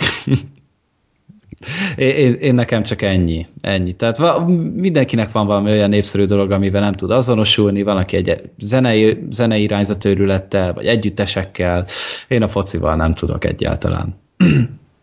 Jó, de az itt is tartom magam, hogy ez nem feltétlen fociról szólt. Nem, a félig foci. Félig de, foci. de még csak, csak az, az egyik se. Escobar volt a foci, csak... a másik Escobar meg a másik volt. De... Így van. Jó, ezzel azért vitatkoznék, hogy ez nem, ez nem egy foci film, még a focis történetében sem feltétlen. Tehát azért ott is a, a, az emberek voltak ott a, a, a hangsúly, tehát hogy, hogy milyen nyomás volt rajtuk, milyen terror alatt tartották őket a, a VB alatt, meg ilyenek. Jó, ennek ellenére persze az edző is mutatta, és tényleg olyan meccsfelvételek vannak, hogy csak ámultam, hogy, hogy ilyet, ilyet manapság már nem nagyon látni. Ö, jó, tehát az ennek ellenére te is ajánlanád a filmet megnézésre. Hogyha szereted a focit, meg tényleg érdekes az egész eszkobáros dolog, és még a nárkoszt mondjuk túl soknak tartod, mert az tíz rész, az a, annyi időt nem tudsz rászánni, akkor szerintem ez, ez is bőven kielégítő információkkal fog ellátni. Uh-huh. Mondjuk nem tudom, ezt sosem tudtam, Zoli, te megy, hogy állsz a focival? Én meg vagyok vele. Nem vagyok egy különösebben nagy foci követő, de a VB-t, meg a VB-t, A VB-t azt azért szoktuk követni, mert az mégiscsak egy olyan esemény, amikor De nézed ami, is a meccseket, vagy elolvasod az eredményeket? Nézem a meccset. Amikor csak tehetem, nézem hát a Twitteren meccset. nem emlékszel, hogy, hogy ki volt akadva párszor, hogy ez a nemzet mi a büdös kurva életet keres itt ezen a kontinens tornán. De szerintem az egy olyan dolog, amikor négy évente, vagy két évente, aztán négy évente van, tehát akkor négy évente az ember szerintem nem tudom, kulturális kötelessége hülyét csinálni saját magából, és, és akkor, akkor, akkor semmi se szent. Egyébként, amióta beszéltetek erről, hogy miért pont a foci és miért pont a foci, én így hallgattam a titeket, és gondolkodtam az, hogy tényleg miért pont a foci. Hogy miért a foci az, ami így, így ennyire igazából határokon átível, és ennyire, ennyire meg tud mozgatni nemzeteket. És talán ez az a sport, ami nem, nem annyira elitista, mint mondjuk egy, egy, egy tollas, vagy egy tenisz, vagy mondjuk egy golf, viszont nem is igényel olyan technikai feltételeket, mint mondjuk egy kosárlabda, vagy egy úszás és tehát igazából egy grunt kell hozzá, meg egy labda, és minden mást azt akár botokból, meg akármiből föl tudsz építeni, és nincsen rá szükség. Tehát ezzel a legtöbb nemzet szerintem tud azonosulni, és ez tényleg egy, egy, egy világsport. Tehát nagyon könnyen el tudom képzelni, hogy vannak komplett országok, akik ezzel tudnak azonosulni. Még a amerikai focihoz, vagy a rögbihez, mert a fanok a kettő között különbséget tesznek, nem tudom, mi a különbség. Sok hát az, hogy a rögbiben nincsen védőfelszerelés például a amerikai fociban meg. meg rögbiben, Na, rögbiben speciál nem lehet előre dobni labdát, hanem mindig csak hátulra lehet. Igen? akkor a fasságot, nem mindegy. Nem, sokkal, hallottam egyszer, sokkal jobb csapatjáték. Hallott, hallottam, egyszer, hallottam egyszer egy olyan nagyon rossz májú dolgot, hogy azért találták ki az amerikaiak az amerikai focit meg a rögbit, mert egyszerűen képtelenek voltak felfogni az a, a futballnak a szabályait. Nem mindegy de ez, ez, ez egy rossz májú megjegyzés volt. Nem tőlem egyébként én is hallottam, de egyébként visszatérve, tehát simán nem tudom képzelni, hogy ezért lehet ez a, a focival, mert gyakorlatilag úgy lehet csúnya szóval hadat viselni más nemzetekkel egy, egy, egy területen szervezett és kvázi békés körülmények között, hogy ezzel mégis tudnak azonosulni tízezrek, százezrek világszerte, és abban az időpontban csak arra a területre figyelnek. És tényleg ilyen tényleg el képzelni, hogy politikai tőkét is lehet egy ilyenből kovácsolni. Miért nem? Uh-huh. Meg még azon gondolkoztam úgy, hogyha ekkora jelenség ez a foci, mert tényleg az, azt el kell ismerni, akkor hogy, hogy nincsenek ilyen igazán nagy, definitív focis filmek? Tehát úgy, úgy általában. Azt mondta, eszembe jutott, hogy ugye az amerikaiaknál ugye tizedekkora ö, kultusza sincsen ennek az egésznek. Ott millió meg egy baseball film van, amerikai focis film van, hokis film van, jégtáncos film van, biztos van olyan is amúgy szerintem, de vagy sima, egyszerű futballos nincs. Miért nincs? Hát van, csak nem tudsz róla. De te most vannak ilyenek, ilyen nagy klasszikusok? Hát, hogy most klasszikusnak lehet nevezni, azt nem tudom. Vagy hát, te mondjál már egy nagyon-nagyon jó focis filmet. Hát ott van például a Sylvester Stallone-nal, amit itt forgattak a, a valós ö, na, basszus, amit a MTK stadionban forgattak, most Istené nem jut eszembe a Stallone MTK stadion, most így beírom. Uh, nem az a pornófilmje volt? Vagy mi ez? Na. Stallone... Ja, megvan, menekülés, a győzelem. Az, Victory. az, na. Aha. Az is például egy, egy ilyen, ö, ilyen darab Pelé is benne volt, meg... Michael Caine. Igen, tehát meg, meg ott van a Mondjuk a speciál pont nem láttam, de azt elég sokan ö, szeretik a Gól című film, egy amerik, ö, angol film, meg hát ott van például, amit népakaratában is kisorsoltunk, a, a Leeds elátkozott Leeds United, United vagy mi. Nem csak azért, mert hogy té tényleg nagyon sok sportra készülnek állandóan ilyen igaz, különböző sportdrámák, tényleg boxo, box, küzdősportok, ö, meg amiket még mondtam korábban, de fociból most tényleg ilyen igazán nagy, klasszikus, ilyen igazán nagy horderő, mint mondjuk a minden héten háború, amit ugye már velem megnézzettetek, olyan például nincs. Hát, ez lehet, hogy egyébként jogokkal is kapcsolatos, hogy a FIFA nem, nem ad el mhm. ilyen jogokat, mert például a Mondjuk, Forma egy Tényleg most se. volt ez a fifás film, nem? Tehát a, amit így nagyon szétoltottak a picsába, hát, mert hogy ilyen nagyon hát, ön fura képet festett. Igen, igen, a Team Rose volt azt hiszem a főszereplő. Igen, igen, főleg hiszem. annak kapcsán, hogy gyakorlatilag már mindenki sitten van azóta korrupció miatt, csináltak egy mm. ilyen csodás filmet magukról, hogy ők milyen fasz a gyerekek, jó, hát az nem focis film, az ilyen FIFA kampány darab. Tehát aha, aha. biztos van. Tehát itt a... a Forma 1 meg ugye tudjuk, hogy hát most készült ugye a rás. Hát meg ott az is jogok, tehát ott a Stallone is akart Forma 1-es filmet, csak a, a Annak fiások... Is, nem? Igen, csak az se Forma 1 volt, mert nem kapta meg a jókat, mert olyan horribilis összeget kértek, hogy soha nem forgattak semmi ilyet. Tehát hmm. ott ilyenek is lehetnek a háttérben, hogy ilyen autentikus focis film lehet, hogy emiatt nincs itt teljes licenszel, meg ilyenek, de biztos, hogy sokkal több, most is spontán csak ezek jutottak eszembe, amit mondtam, de ö, biztos, hogy van sokkal több. Hát, hogy, ja, hát, hogy, hát ha a hallgatók így ja, kisegítenek minket, hogy tudnak valami igazán nagy, definitív focis filmet, akkor azt írjátok le És akkor aztán. te megkapod majd karácsonyi Hát az kurva jó lesz. Most Al Pacino helyett focit kapok. Annyira boldog vagyok. Nem. Jó, úgyhogy uh, Zoli meg fogod -e ezek után nézni még ezt a filmet, vagy? Majd a Narcos után. Ö, hát, érdekes egyébként, amit mondtok. Lehet, hogy előbb-utóbb terítékre fog kerülni. Nem tudom, hogy ez hogy nézhet ki vásznon, szerintem ez inkább érdekes történet, nem tudom mennyire nézeti magát. Vagy ez lehet, hogy olyan lehet, mint ahogy mi elmeséltük a leg, az imént a mélyütést nem tudom, hogy az, aki csak hallgatja, de nem látta, aznak mennyire jött át, hogy ez egy jó film. Annyira nem sikerült vele meggyőzni, de, de mindenképpen meg fogom nézni, mert ugye a népakaratába ki lett sorsolva, és ez egy elmaradásom mindenképp pótolni akarom. Mm. És megint elnézést, hogy nem tudtam. Így nem is nem tudtam, tehát nem akartam.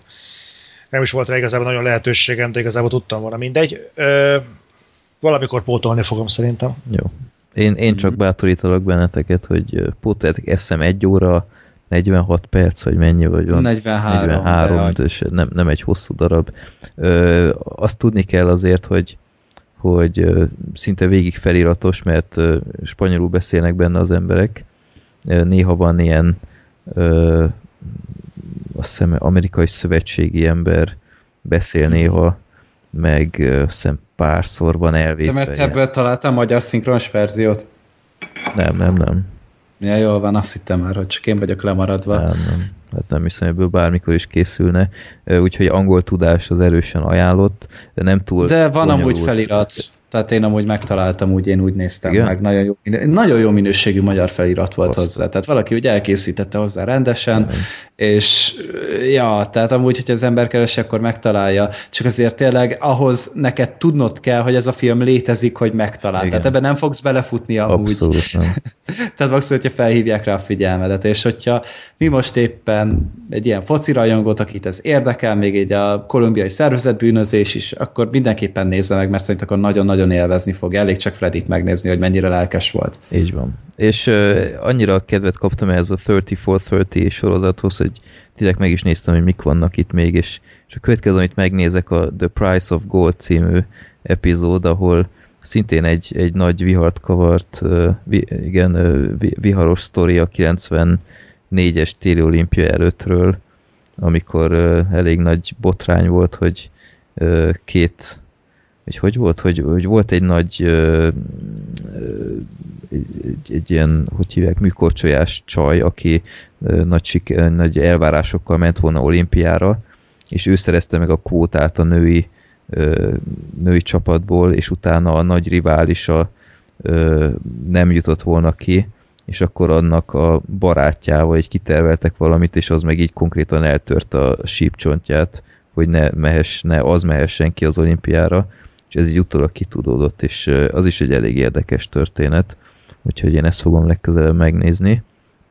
Meg tényleg hát az, az élet írja a legérdekesebb sztorikat, úgyhogy ebben a 30 történetben biztosan ö, van még jó pár, amit, amit érdemes megnézni. Itt kérdeztem, kérdeztem is Twitteren ö, embereket, hogy ajánljanak nekem, ö, úgyhogy ha És kaptál ajánlást? Kaptam, igen, van egy ö, ilyen iszonyat rossz hírű kosárlabda csapatról, azt hiszem Bad Boys annak az epizódnak a címe, utána néztem, hogy ilyen iszonyat guszustanul, szabálytalanul játszó kosárlabda csapatról van szó, akik ennek elnére, vagy lehet, hogy pont emiatt sikeresek is voltak, de az imidzsük elég rossz volt, meg volt egy nagyon érdekes még a azt hiszem 88-as nyári olimpiáról ott volt egy elég nagy botrány, hogy a, a 100 méteres síkfutásban a Ben Johnson kanadai sprinter az doping volt, és az is elég csúnyán végződött az az ügy, és arról is van egy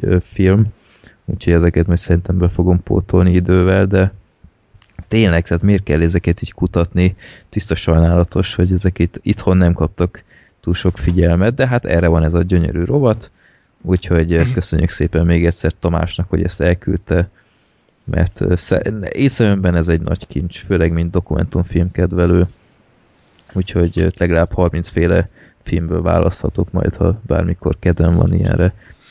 És képzeld el, hát ezt az, tényleg nem, nem bírom hangsúlyozni, ezt egy sportcsatorna csinálta. Tehát képzeld el, hogy itthon a Sport egy mikor venni a fáradtságot, hogy készítsen a, a kolumbiai drogkarterről is a, a tragikusan meggyilkolt válogatott kapitányáról egy, egy riportot, úgyhogy kiutazik minden élő embert, aki ezzel az ügyek kapcsolatban állt, ö, interjúoljon, meg ilyenek, hát hihetetlen. Tehát teljes tiszteletem a, a csatorna előtt, hogy, hogy egy ilyet bevállalt, meg hát ezek nem olyan dolgok, amiket feltétlenül érdek, érdeklődéssel figyel egy amerikai, átlag amerikai, úgyhogy nagyon bevállalósak voltak, és a végeredmény magáért beszél. Jó, na hát így is sikerült két óra 45 percet öt filmmel kitölteni, nem semmi. Hát az előbeszélgetés az egy kicsit elhúzódott. Hát az Ez három óra volt. Tényleg. Ja, hogy, ja, hogy az De az nem- előbeszélgetés. Ja, Úgy, az, még a filmeket megelőző. hittem az elő-előbeszélgetés. A rovataink. Jó. Úgyhogy hát akkor ezek lettünk volna itt októberre, kivéve, ha még sikerül októberben fölraknom a, a Voxos adásunkat.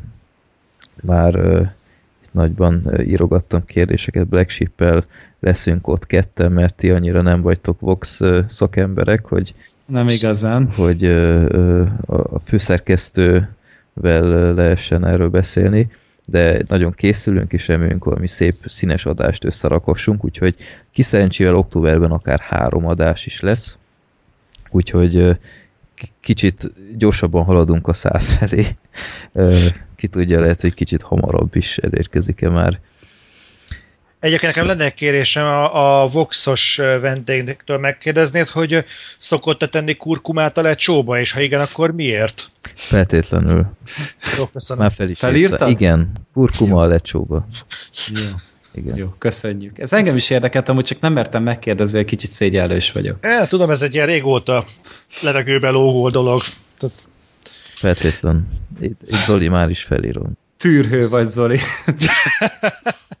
Olyan jó hallgatni, hogy, hogy milyen tisztelettel bánsz a vendégeink felé. De mi, semmi bunkó sem. Ne, ne, semmi. hát fene, Szerintem ez mindenkit érdekel. Hát, Feltétlen, igen. Kurkuma a lecsóba mindenkit. Már hogy is ő írom. tesz kurkumát a lecsóba. Igen. Ilyet senki nem kérdez tőle szerintem. Hát ebben biztos vagyok. Lehet biztos unja amúgy már ezeket a sablon kérdéseket, mert Freddy is biztos azokat- azokat szedte össze. De nem feltétlen. De nyilván, nyilván van egy-két olyan is, ami, de, de ezek olyanok szerintem, amiket annyira nem de, tehát ni- nincs platform, ahol ezeket megválaszolják szerintem, mert Uh-huh. Mert én, én személy szerint nem nagyon olvastam még Voxos interjút, Igen. úgyhogy szerintem egy, egy, egy jó úton járunk, hogy valami exkluzív tartalmat itt összehozzunk, főleg, hogy ő milyen lelkesen elfogadta a meghívásunkat, aminek én nagyon örültem. És Ez Black Sheep Mhm. is. És mégiscsak, mint podcast el kell ismerni, hogy a magyar filmes podcast, podcastezés atyával beszélgethetünk, ami szintén nem egy utolsó dolog, úgyhogy már csak emiatt is külön öröm, hogy elfogadta a meghívást, hát ha adhat pár tanácsot, bár már jó pár éve nem csinálják a Vox rádiót, de ki tudja, hát ha kedvet kap az adás után. Aztán csinálunk magunknak konkurenciát, az, az nagyon jó ötlet lesz. Na, Szeretni fogjuk. Freddy, még egy kérdés. Jövő hónapban mozikba kerül még egy dokumentumfilm, arra elmész? Tudod, mi lesz az?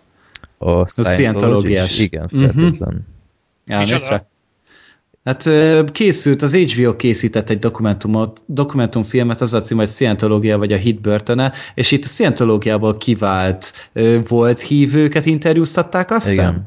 Ha jól tudom, és be is küldik a magyar mozikba majd jövő hónapban. Igen. Igen? Aha. Uh-huh. A magyar De... hangja azt hiszem nem, nem fog kapni túl nagy túl nagy forgalmazás szerintem. Én most nézem a porton, és nem látom. Hát Elon Fluxon látom én. Ö, Tehát, én hogy ott van november 19-re írva hogy majd akkor fogják elvileg bemutatni. De... Tényleg? Ja, itt van, látom, látom, látom. Aha. De amúgy HBO Go-ra is szerintem fel fog kerülni ugyanaz, ugyanazon a napon, bár ebben nem vagyok biztos, de ott én biztosan megnézem, tehát HBO Go-n, tehát hogy ezzel is, hogy mérhető legyen az, hogy érdekelte az embereket. Uh-huh. Ez fontos. November 10... nem, nem, nem volt már ez a film egyszer? USA-ban. Uh, az USA-ban igen. Lehet, hogy jelölték Oscarra is, hogyha jól emlékszem, bár ebben nem vagyok biztos, vagy csak Golden Globe-ra, de volt már valamilyen díjátadós múltja neki. Mindenképp meg fogom nézni. Az előzetese szerintem elég ö, érdekesnek tűnt. Azt nem értem, hogy hogy engedte a, a Scientológia egyház, hogy átrepüljön a drón az épület felett. Így azt hát, az ember, hogy ö, nem tudjuk. Egy kicsit meg, megtiltották, vagy valami hálós ö, nem tudom én, gépfegyverrel leszedik azt azonnal. Vagy Tom Cruise levigyorogja onnan. Valami. Jézusom, ez a Scientológiai egyház épülete. Mm. Ja, ja, ilyen kis szerény. Nagyon flash. Ja. Öcsém! Na mindegy, ez csak egy kis kitérő volt, hogy tudjátok, hogy dokumentumfilm lesz még a mozikban. Uh-huh. Tudjátok körülni, meg kibaszott James Bond, meg Macbeth. Macbeth, igen. Jó, hát nem tudom, hogy fogom tudni megnézni ezt a filmet november 19, mert a körül lesz majd egy műtétem. Műtéted? Aha. Majd adáson kívül rákérdezek, jó? jó? Úgyhogy nem tudom, mikor leszek képes mozizni, de így igyekszem. Meg akkor lesz a Hunger Games is. Uh-huh. Úgyhogy akkor... Majd elmeséljük, lesz. jó? Jó. Már olvastam a könyvet, úgyhogy tudom, hogy a, túl sokat nem kell várni tőle. De nem tudok spoilerezni? Hát akkor olyan lesz, mint a többi. jó. Na, akkor ez lettünk volna per pillanat a 84. adással, akkor pár nappal később igyekszem tényleg minél hamarabb feltölteni a voxos adást is, úgyhogy lehet anyázni, hogy nem győzitek visszahallgatni az adásokat, de ez legyen a ti problémátok, és akkor majd novemberben meglátom nekem, hogy sikerül majd menedzselni a, a személyes dolgaimat, de legalább egyszer, de megpróbálom kétszer legalább egy második rövidebbet itt összehozni, úgyhogy akkor majd találkozunk, figyeljétek a Facebook oldalunkat, mert akkor be fogom majd mutatni, hogy hogy lehet rákeresni a népakaratánál, ezt majd remélhetőleg hétvégén megcsinálom valahogy, és ajánljatok minket tovább, és várjátok a Voxcastünket, és szevaszt! Sziasztok! Sziasztok! És itt az utómunkálatoknál vettem észre, hogy nem köszöntük meg a háttérképet a Vajk nevű hallgatónknak, úgyhogy ezúton köszönöm szépen ezt a szikáriós háttérképet. Nem tudom, hogy felejthettem el. Nem ez a tipikus szokásunk, úgyhogy most így utólag köszi szépen.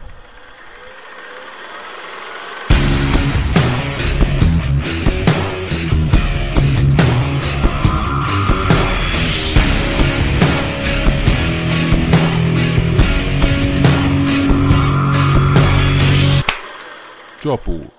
A Filmbarátok Podcast bevonja a hallgatókat, így akár te is részese lehetsz az adásoknak. A Népakarata küldhetsz legfeljebb három filmet kötelezően IMDB linkkel és ha rendes vagy magyar címmel együtt. Mindezt több platformon is elküldheted üzenetként, akár a Filmbarátok Podcast Facebook oldalon, vagy akár Youtube-on a Filmbarátok Podcast profilnak, de legegyszerűbb akár e-mailen a rosszpéciátikolkukacgmail.com vagy a filmbarátok podcast kukacgmail.com címre. Ugyanez igaz a villámkérdésekre is, ott ráadásul annyit küldhetsz, amennyit akarsz. Ha tudni szeretnétek, hogy milyen filmekről beszéltünk eddig, nézzetek fel a filmbarátok.blog.hu oldalra, ahol a keresőmező megmutatja, hogy miről és melyik adásban beszéltünk. További jó szórakozást kívánok az adásokhoz, sziasztok!